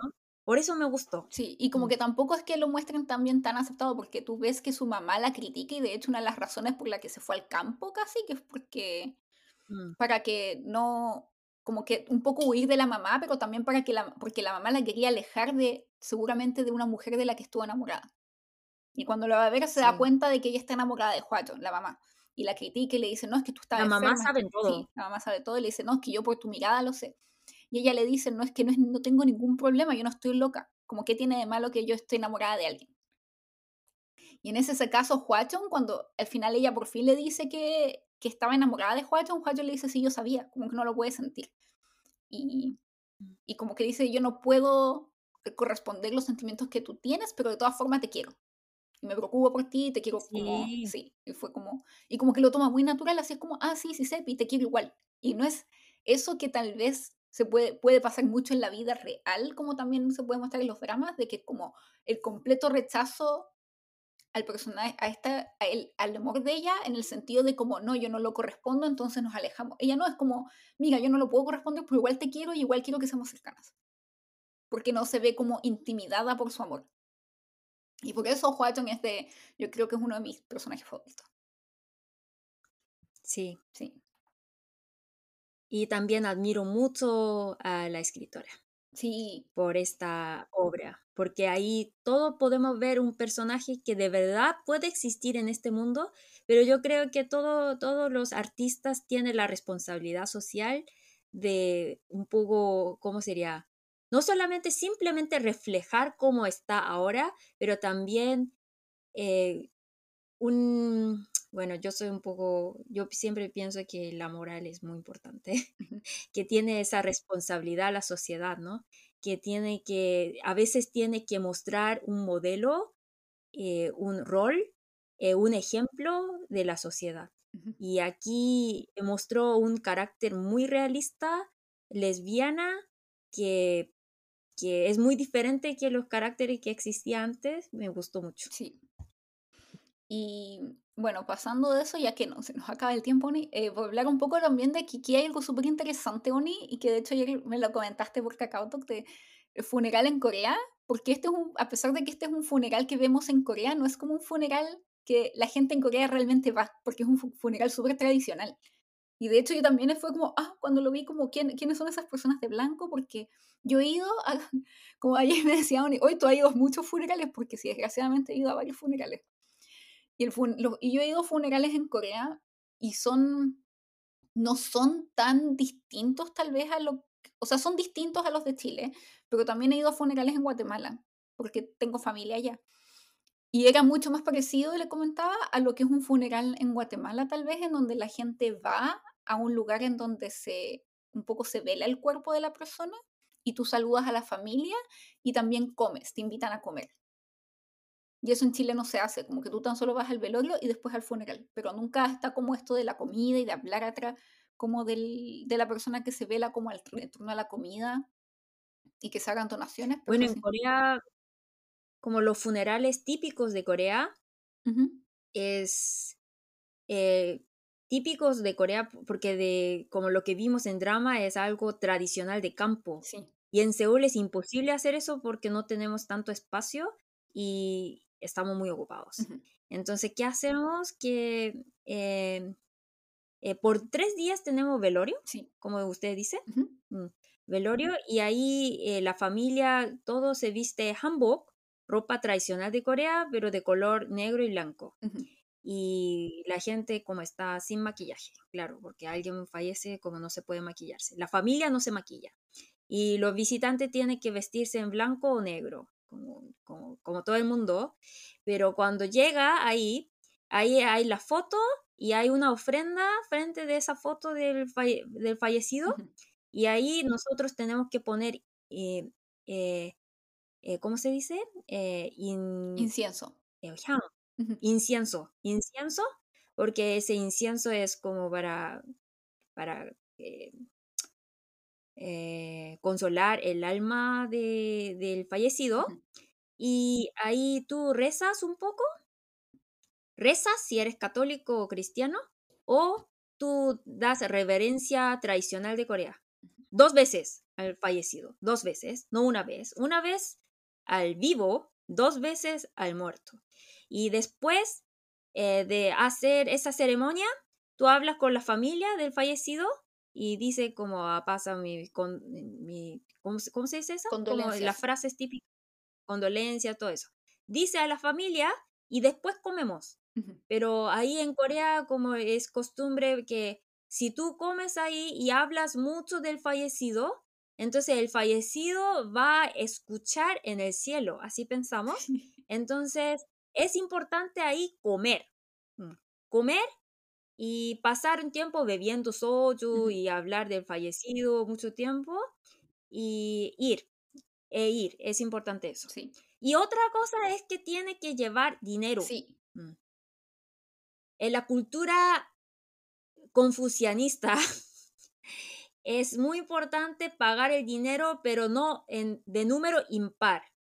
Eh, mínimo 30 mil, eh, después 50 mil y después 100 mil y más, así sube, sube, sube, ¿no? Pero si tú llevas, por ejemplo, 40 mil o 60 mil, que es de número par, es un poco raro, porque la cultura confucianista siempre pensamos que los números impares son correctos. Eh, y otra cosa es que eh, si, si no quieres ser enemigo de alguien, y si tú conoces a esa persona y te llega la noticia que falleció su papá o su mamá, tienes que ir sí o sí y pasar dinero. Porque, ¿cómo es en Chile? ¿Solamente los más cercanos? Sí, solo los más cercanos o la gente que le tenga cariño al fallecido o a la familia. Entonces no es necesario tal vez tan cercano, pero por ejemplo, si hace muchos años trabajaste con la persona y la recuerdas muy bien, puedes ir. Pero eso donde yo no sabía que incluso el, enemigo también va. Eh, porque, por ejemplo, si hay una compañera que no te cae bien, compañera del trabajo, que no te cae bien, pero si tú estás en ese grupo, tienes que apoyar, porque en Corea ese colectivismo es muy importante, ¿no? Y como ella está muy triste, entonces como eres compañera del trabajo, tiene que ir, aunque tú la odies. Bien. Y si eh, eso es, es, es, normal y de verdad como no puedes aguantar ese odio, entonces por lo menos tiene que pasar el dinero a esa persona y mandar mensaje que, ah, como lo siento mucho por lo que ha pasado a ti, que espero que te mejore, que todo eso, como mandar mensaje y pasar dinero, pero ignorar completamente la noticia no puede. Mm, sí, no, en Chile. Y eso pasó un día en Corea que una amiga, el papá de una amiga mía falleció. Y, y claro que, que como yo fui, porque era muy amiga mía, yo fui porque como seguramente ella estaría muy triste, ¿no? Y eh, le dije a varios y todos fuimos, pero excepto una amiga porque ella dijo, pero ella dijo literalmente así, que no quiere gastar plata. Ah, Pero ella era muy amiga de ella y ella dijo que yo la voy a consolar, pero de mi forma.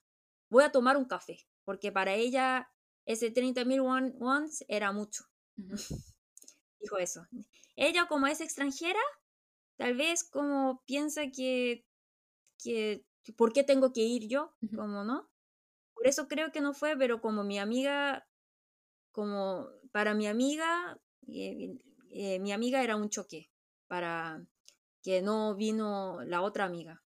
Sí, o sea, tal vez yo soy muy coreanizada, pero es como, ¿tienes que ir al funeral? Yo he ido a funerales de gente de mi lado, o sea, no gente de mi lado, pero familiares de gente de mi lado y, o sea, personalmente nunca me lo Sí, cuestioné, es como la cultura y me parece importante hacerlo porque es como mostrarle, darles apoyo también, porque eso es para también pagar los gastos del funeral. sí, Entonces, porque yo, yo pensé que eso era importante porque de repente, porque la muerte llega sin aviso, ¿no? ¿Y cómo podemos pagar todo ese dinero de repente? Como tal vez esa persona no puede tener, no, en ese momento no tenga ese dinero, no sabemos, pero pensando en toda esa posibilidad, nosotros como siempre apoyamos un poco económicamente sí, para el matrimonio, para el funeral, muy importante, pero yo creo que el funeral es un poco más importante, porque en el caso de matrimonio, como si habrá mucha gente pa- para felicitar, entonces, si como tengo otro compromiso, entonces, si no es muy amiga mía, puede, puedo solamente pasar dinero a esa persona y hacer mi responsabilidad. Listo. Pero aunque no sea muy, muy amiga mía, pero su papá o su a mamá falleció, si abuelo, si llega hasta ahí, no cuenta, pero digamos como papá, abuelo, una persona muy cercana, ¿ya? ujú. Fallece, entonces sí o sí tiene que ir. Sí, sí. Y lo otro, Oni, es que también que tal vez es distinto y tal vez muchas personas lo han visto en los dramas, es que muchas veces, o sea, como que hay un, el hombre que es como el encargado, según el confucianismo, un poco el encargado, el hijo mayor de la familia es el que está como en condolencia principalmente. Y generalmente están marcados con el, en el brazo, Oni, llevan el traje y tienen tres líneas blancas. Entonces tú sabes Sí, que esa es la persona a la que le tienes que dar tus condolencias porque él es un poco el responsable también de cómo organizar todo, es como el que también se va a hacer cargo de la familia y de lo que pasa si es que, por ejemplo, murió un hombre en la familia. Por ejemplo, si muere el Sí. padre, tú ya sabes como quién va a ser ahora el rol como del hombre de la casa. Un poco como que se va a tomar el rol de cuidar a Pero la eso es muy molestoso, ¿sabes? Porque mira, mi papá tiene solamente dos hijas. Y digamos, si mi papá fallece, Sí, entonces, mi primo, que me cae re mal, va a tener esa, ese cargo. Exactamente, sí. Entonces, mi papá siempre dice que, ah, que él, como diciendo a Kusekiga. Debemos saber lo que es aquí. sí.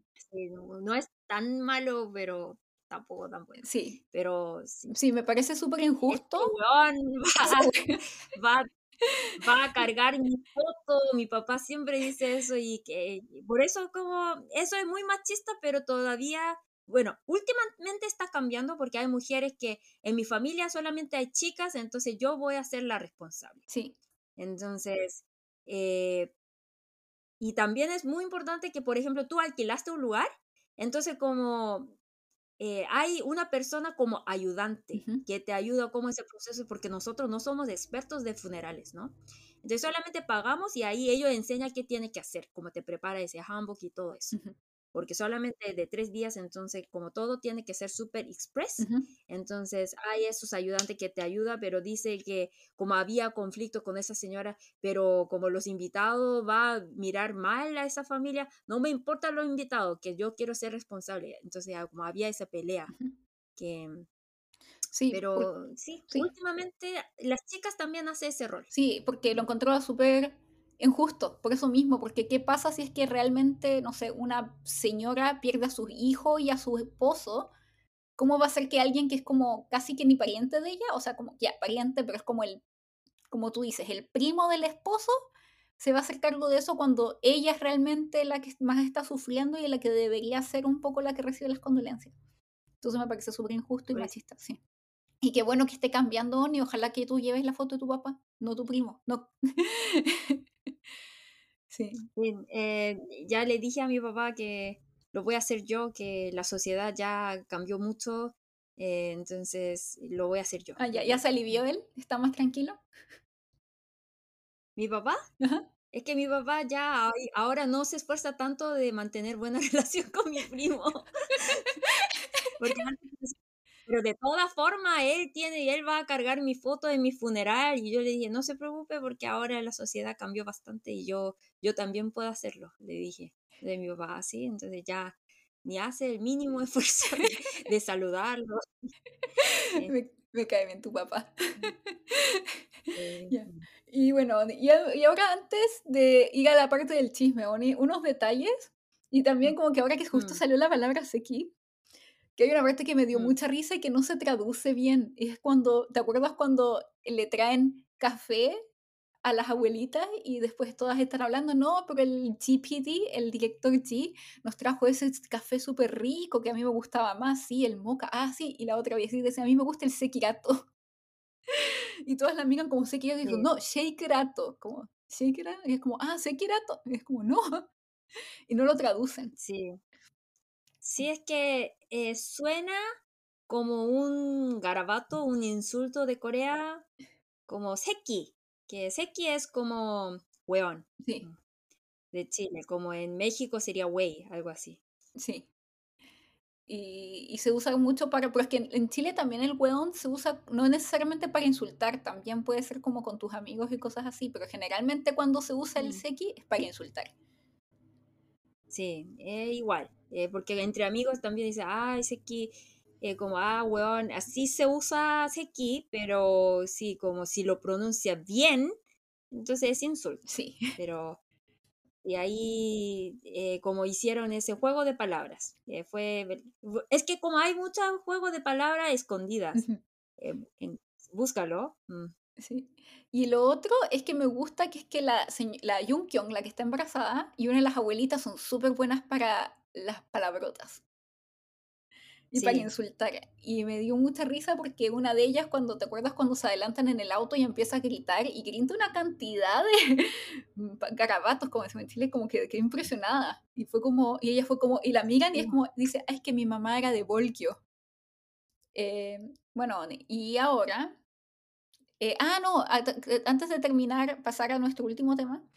También en el detalle del funeral es que el funeral que ven en esta serie es un funeral de campo y que, por ejemplo, ni siquiera tú ni, ni yo sabemos mucho de esto. Lo único que noté es que en este caso las personas que son como las que son las que tienen que recibir las condolencias están vestidas de blanco con el traje tradicional y que llevan, como tú dices, como no hay espacio, que hacen como una peregrinación con el cuerpo de la persona hasta la tumba que eso en Corea se hace, que en Seúl no sería. No. Mm. Sí. Pero esto... Esa es la diferencia entre el funeral de Seúl, de la capital, y de campo. Sí. Porque ahí, como no tenemos espacio simplemente, entonces el vestido de Hanbok es igual, pero no cargamos. Eso es la diferencia. Y, el, y el hombre se viste no con un traje negro, sino que con este traje tradicional blanco. Y lo otro es que, pero esa... Ah, Gotohe se hace. Ah, se hacen en, en Seúl también Ah, ¿en serio? No sabía. y Ah, ah ya, también se hace de vez en cuando. Y, no, y lo otro es que se, bueno, la costumbre de la comida se mantiene. Que eso no lo hacemos en Chile de alimentar a los que vienen, porque se asume de que las personas que están como en luto es mucho trabajo para ellos el tener que preparar comida, así que no se espera que les des comida. Pero en, en Corea hay una empresa que te prepara todo eso express. Sí. Por eso necesita mucho dinero para, para funeral. Por eso tenemos que pasar dinero. Sí. Y, mm. eh, ¿qué más? Em, ah, pero, ah, pero aquí en el pueblo lo hacía la gente, porque es de pueblo y está la comunidad y son todos como una Sí, sí, familia. sí. Y bueno, Oni, ahora antes de que terminemos, el kawin de Kim Song-ho, que es un kawin súper jugoso, Oni, porque por una semana o dos semanas todo el país, toda la península coreana canceló a Kim Song-ho porque se decía que él había obligado y manipulado a su exnovia para que se hiciera un aborto en contra de su voluntad. Y lo sacaron de series de televisión, de películas, quitaron todos sus anuncios para que después... Sí, ese, ese pasó que la novia reveló, bueno, inventó toda esa, esa historia, la, la exnovia, Choi Young-ah se llama. Ujú. Eh, era justo cuando terminó esa serie de Hometown. Cha Cha Cha. Hometown Cha Cha Cha. Entonces, y él eh, siempre es- eh, trabajaba como actor, pero era la primera vez que de verdad tuvo la popularidad. Ujú.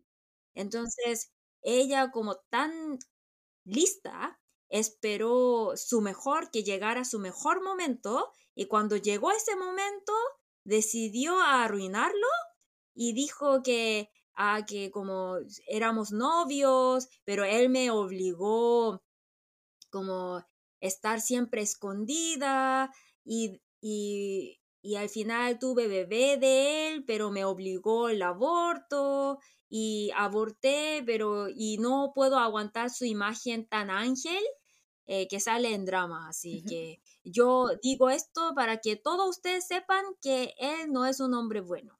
Eso era eh, la- eh, el mensaje de ella, ¿no? Pero, ¿cómo es Corea? Eh, como nosotros, como todos los coreanos, son un poco como detectives, ¿no? Sí, Entonces, eh, investigaron si era verdad o no y, y todo eso era mentira.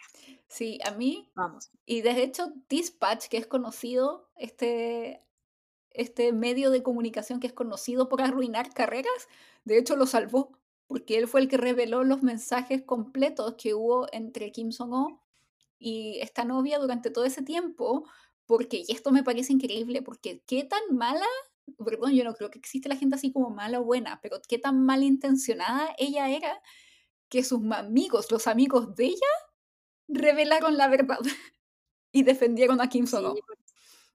Porque ella les había mandado todas las conversaciones y básicamente Kim Song-ho le había ofrecido casarse y tener el hijo Mm. y todo, pero ella lo engañaba. Y ella era sí, divorciada. ella, ella tenía otro. Sí, Ella tenía otro y ella se eh, ella en Corea el aborto es legal. Mm. Ella eh, abortó todo eso y no sé, pero yo como mujer no la entiendo simplemente. ¿Por qué quiere arruinar a su exnovio? porque básicamente él, ella era una tóxica. Y ella, él se dio cuenta, o sea, decidió terminar con ella porque él estaba infeliz con ella en algún momento, después ya de que había pasado lo del aborto, que fue una decisión de ambos, él nunca la convenció ni nada. Y él la se divorció porque ella le traía muchos problemas y ella constantemente lo engañaba con otros. Y cuando Si no es solamente mentira, como la en- engañó con otros. Sí. Eso es el problema de ella. constantemente, y él Mm. la había perdonado ya dos, tres veces, pero ya como a la cuarta es como ya un poco mucho. Entonces, él- ellos terminan y como él terminó con ella y no quiso aceptarla o estar más con ella, ella como que ahí le entró el odio con Kim Song-ho, como que quería que básicamente le aceptaran todo lo que ella hiciera. Y ahí fue como que ella dijo, y de hecho el- ella dejó unos mensajes, creo que le, le mandó mensajes a alguno de sus amigos diciendo que no soportaba verlo con éxito y que ella lo iba a hacer pagar por haberla dejado. Y que Sí, incluso eh, a este Kawin llegó el ex marido de ella. Llegó a defender a Kim Song-ho porque el ex marido también reveló públicamente que ellos se divorciaron porque Como ella, ella constantemente lo engañaba y lo abusaba psicológicamente y que cada vez que él salía y no estaba, ella traía hombres a la casa. Sí, por eso es una historia muy jugosa, pero sí, entonces, eh, después de saber toda esa historia, ya ahora Kim Sono en Corea es como tiene imagen de un santo vivo, algo así, Sí, y lo sacaron de todas las publicidades comerciales, pero recuperaron y ahora eh, sigue teniendo mucho, mucha popularidad. A mí me gusta Kim Sono también. Sí, es como, yo creo que ha sido como la cancelación y descancelación más drástica que he visto en el mundo del entretenimiento coreano, porque lo cancelaron muy rápido, pero a la vez en cuanto todo esto se supo, mucha gente lo defendió y todas las empresas fue como, no, hay que perdonarlo, o sea, pobrecito. Pero básicamente que como somos mujeres, nosotros pensamos que una mujer lo haría con razón, ¿no? Ujú, Y, y como nosotros tenemos, básicamente tenemos la idea que entre mujeres hay que apoyar, ujú. entonces yo no, ni estaba pensando que tal vez eso era como mentira. Ujú. Yo, yo no, no pensé en esa posibilidad. Y ya, bueno, eh, era todo muy dramático, muy jugoso, pero como me cansé mucho de todo eso, entonces ya cuando alguien empieza a ca- cancelar a alguien, ya no hablo nada, no opino, Sí. porque yo pienso, vamos a ver. Vamos, sí, hay que esperar unas dos o tres semanas a ver qué dice Dispatch. Si Dispatch nos da la solución, Sí, porque, la conclusión. porque lo mismo pasó con AOA, Oni, ¿te acuerdas que cancelaron a Jimin de, Dis- de, Sí, de AOA? pobre chica, Y que después sí, todo el mundo se enteró. Después Dispatch sacó las conversaciones con de Mina y que realmente Mina era la, como la bully del grupo. sí, Pero a ella me da pero la, pena. con esa cara angélica, entonces como la apariencia engaña, en serio. Y ella me, en el, y en el caso de ella igual me da pena porque pasó como un año antes de que la descancelaran y en cierta forma como que ya no se puede descancelar porque pasó mucho tiempo. Pero con, por suerte, Y no, y como una persona que, como tú, que sigues toda historia, sabe, sabe qué pasó. Pero todavía las personas solamente sa- sabemos hasta la parte de sí, cancelación, no la parte de por descancelación. eso, Eso me da mucha, por eso. porque Jimin, Jimin como ella era como, es rapera, ¿no? Entonces, claro, como ella siempre como mostraba esa imagen de mujer fuerte, entonces nadie la creía, como, claro, como, y tiene razón, tu cara es una cara de delincuente, algo Sí, así, los coreanos pensaron así. Y bueno, que y sí, por eso, eso es la historia triste, ¿no? sí, Entonces yo no quiero como que las personas tan talentosas eh, pierdan su trabajo por esos rumores, entonces ya cuando alguien cancela a alguien, si no, no es un criminal, no voy a cancelar, sí, hay que no esperar, voy a hay que esperar, yo creo, porque mm, como lo que pasó con Kim Jong-un, lo, suerte que tuvo Kim Jong-un es que salieron inmediatamente, salió como la evidencia, se pudo obtener como rápidamente, dos o tres semanas después de que empezara la cancelación. Entonces se pudo descancelar rápido y porque además era tan jugoso y tan... Además yo creo que también ayudó a que ella fuera como conocida, porque ella era una... eh, ¿Cómo se dice? La weather woman, como la meteoróloga, la que sale en las noticias diciendo el, Sí, de, haciendo el, el clima. de, del clima, sí. Entonces como que... la- Eh, famosa y guapa y, y entonces la chica también era muy conocida y sí, pero yo creo que todo eso sirvió para tener más popularidad Kim Sono. Sí, es que ahora como que es pobrecito también, pobrecito. Sí, Sí. yo también, eh, es que yo lo conocí por esa cancelación, lo siento, pero lo conocí por esa eh, cancelación y después de mucho tiempo empecé a ver esa serie, pero sí, valió la pena. Sí, sí. Por suerte lo descancelaron porque igual es un personaje, el personaje de Dushi que es súper querible. Entonces es como, gracias a Dios lo descancelaron. Bueno, Oni, y ahora, Claro, claro. sí, y ahora Oni, pasemos a, ha llegado el momento. ¿Cuántas estrellitas le damos a esta serie? A este K-drama. Em, bueno, me gustó mucho este drama, pero como soy literata, eh, para mí la perfección de historia de Lime es muy importante. Por eso le voy a dar 3,5. ¿3,5? Sí. Yo, eh, yo creo que le voy a dar 4,5 Oni, porque me gustó mucho, mucho, mucho, mucho. Y, ¿por qué no le doy 5? ¿Por qué no le doy 5? Yo creo que, ¿sabes qué? Le voy a dar las 5 estrellitas, porque no creo que tenga muchas quejas con la historia, de hecho. Me gustó harto. Tal vez me hubiera Es gustado ver... no tengo quejas, tantas quejas, pero tampoco es algo de excelencia. Por eso. Eh, yo le doy 4,5 porque tal vez me hubiera gustado, no, lo voy a ok, vuelvo a mi nota inicial, 4.5 porque me hubiera gustado tal vez saber más de los otros personajes, siento que los otros personajes eran súper interesantes y me hubiera gustado ver un poco más su historia, por ejemplo, especialmente de Oyun o de Namsuk, que siento que sus historias se fueron como que no sé... Demasiado simple. Como muy simple y me hubiera gustado verlos un poco más y no necesariamente yendo tan en la profunda, porque por ejemplo lo que hicieron con Choji que fue algo súper corto, pero súper bien hecho. Creo que le faltó un poco a la historia de Namsuk y de Oyun. Y sí, por eso le doy 4,5. Pero yo como persona latinoamericana entiendo por qué a los latinos les gustó tanto esta serie. Como que yo me preguntaba, ¿por qué les gusta tanto? Y entiendo totalmente porque tiene... En algún momento yo les pregunté en Twitter por qué tipo de series les gustan y tiene todo eso, elementos de romance, de comunidad, y de cosas que, como buenos sentimientos, porque a los coreanos generalmente les gustan las cosas más dramáticas y trágicas y oscuras y de crimen y de misterio y de finales terribles, pero esta fue una historia que tuvo un poco de cosas como llamas oscuras y todo, pero todo como de un aire muy positivo y de amor y de comunidad y somos todos amigos y nos queremos, que eso es lo que resuena mucho con Latinoamérica.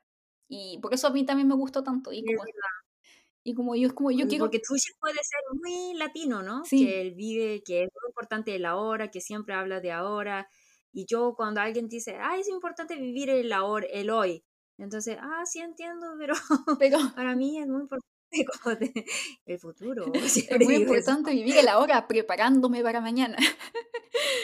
Sí, eso es como para tener mejor condición para mañana.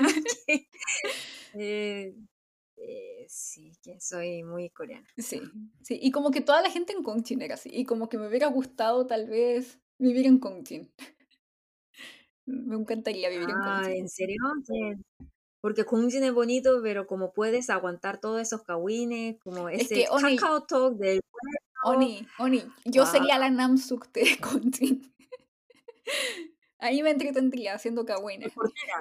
La reportera, sí. Yo te digo, no, no cuentes a nadie y tú como reportera lo, lo distribuye a todo el, pueblo, ¿no? No, no, ni porque como Namsuk también es como, ven, ven, me quedé callada, no dije nada, no dije nada, porque ella sabe cuándo, sabe cuándo revelar.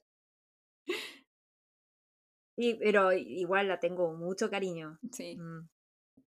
Y bueno, ni las palabras de hoy. Onure Dano. Ken Maul. Ken Maul. Maul significa pueblo. Ket viene de Keul, que significa orilla del mar. Entonces lo, los pueblos que están cerca de la playa se dice Kenmael. Mm. No es Kemael, Kenmael. Sí, que va en el nombre de esta serie, que es Ketmaul Cha Cha Cha en coreano. Entonces es como orilla, no, pueblo a la orilla del mar, Cha Cha Cha. Exacto. Y la palabra número dos. La segunda. Súper importante para este drama. La palabra número dos, Shigol. Shigol. 시골 significa campo, pero campo un poco como el inferior, ¿bien? Entonces, para decir que, ah, tú no eres como de la última moda, nosotros decimos, ah, tú tienes estilo de shigol. Sí. Bien. Para despreciar a alguien, nosotros usamos mucho esa palabra shigol. Sí, es como bien. Y por eso Hejin usa mucho esa palabra, ah, ¿por qué estoy en este shigol, shigol, shigol, no? Eh, pero no es como algo como campo, como una palabra neutral, es un poco como para despreciar. Sí, es como ve ahí como en, en lo rural, ahí como... Entonces, no sé si recuerdan una escena, ella menciona, habla del Shigol y como que todo el mundo dice, esto no es un Shigol, es una ciudad, un pueblo súper importante y todo lo defienden, porque, como dice Oni, es como que esa palabra se usa mucho para despreciar. Sí, exacto. Sí. Tercera palabra, panjang. Panjang. Eh, no es una palabra tan difícil. Eh, con la palabra, por ejemplo, sajangnim, sajangnim o huejangnim, nosotros sabemos que chang es jefe, como presidente. Entonces, presidente de, ese, de una comunidad pequeña, nosotros decimos panjang. Y como con más respeto, por eso como lo llama Hong Hong es su apellido y Panjang es el título que lo ponen, que es que dice que él es el presidente de ese pueblito. Panjang. Sí.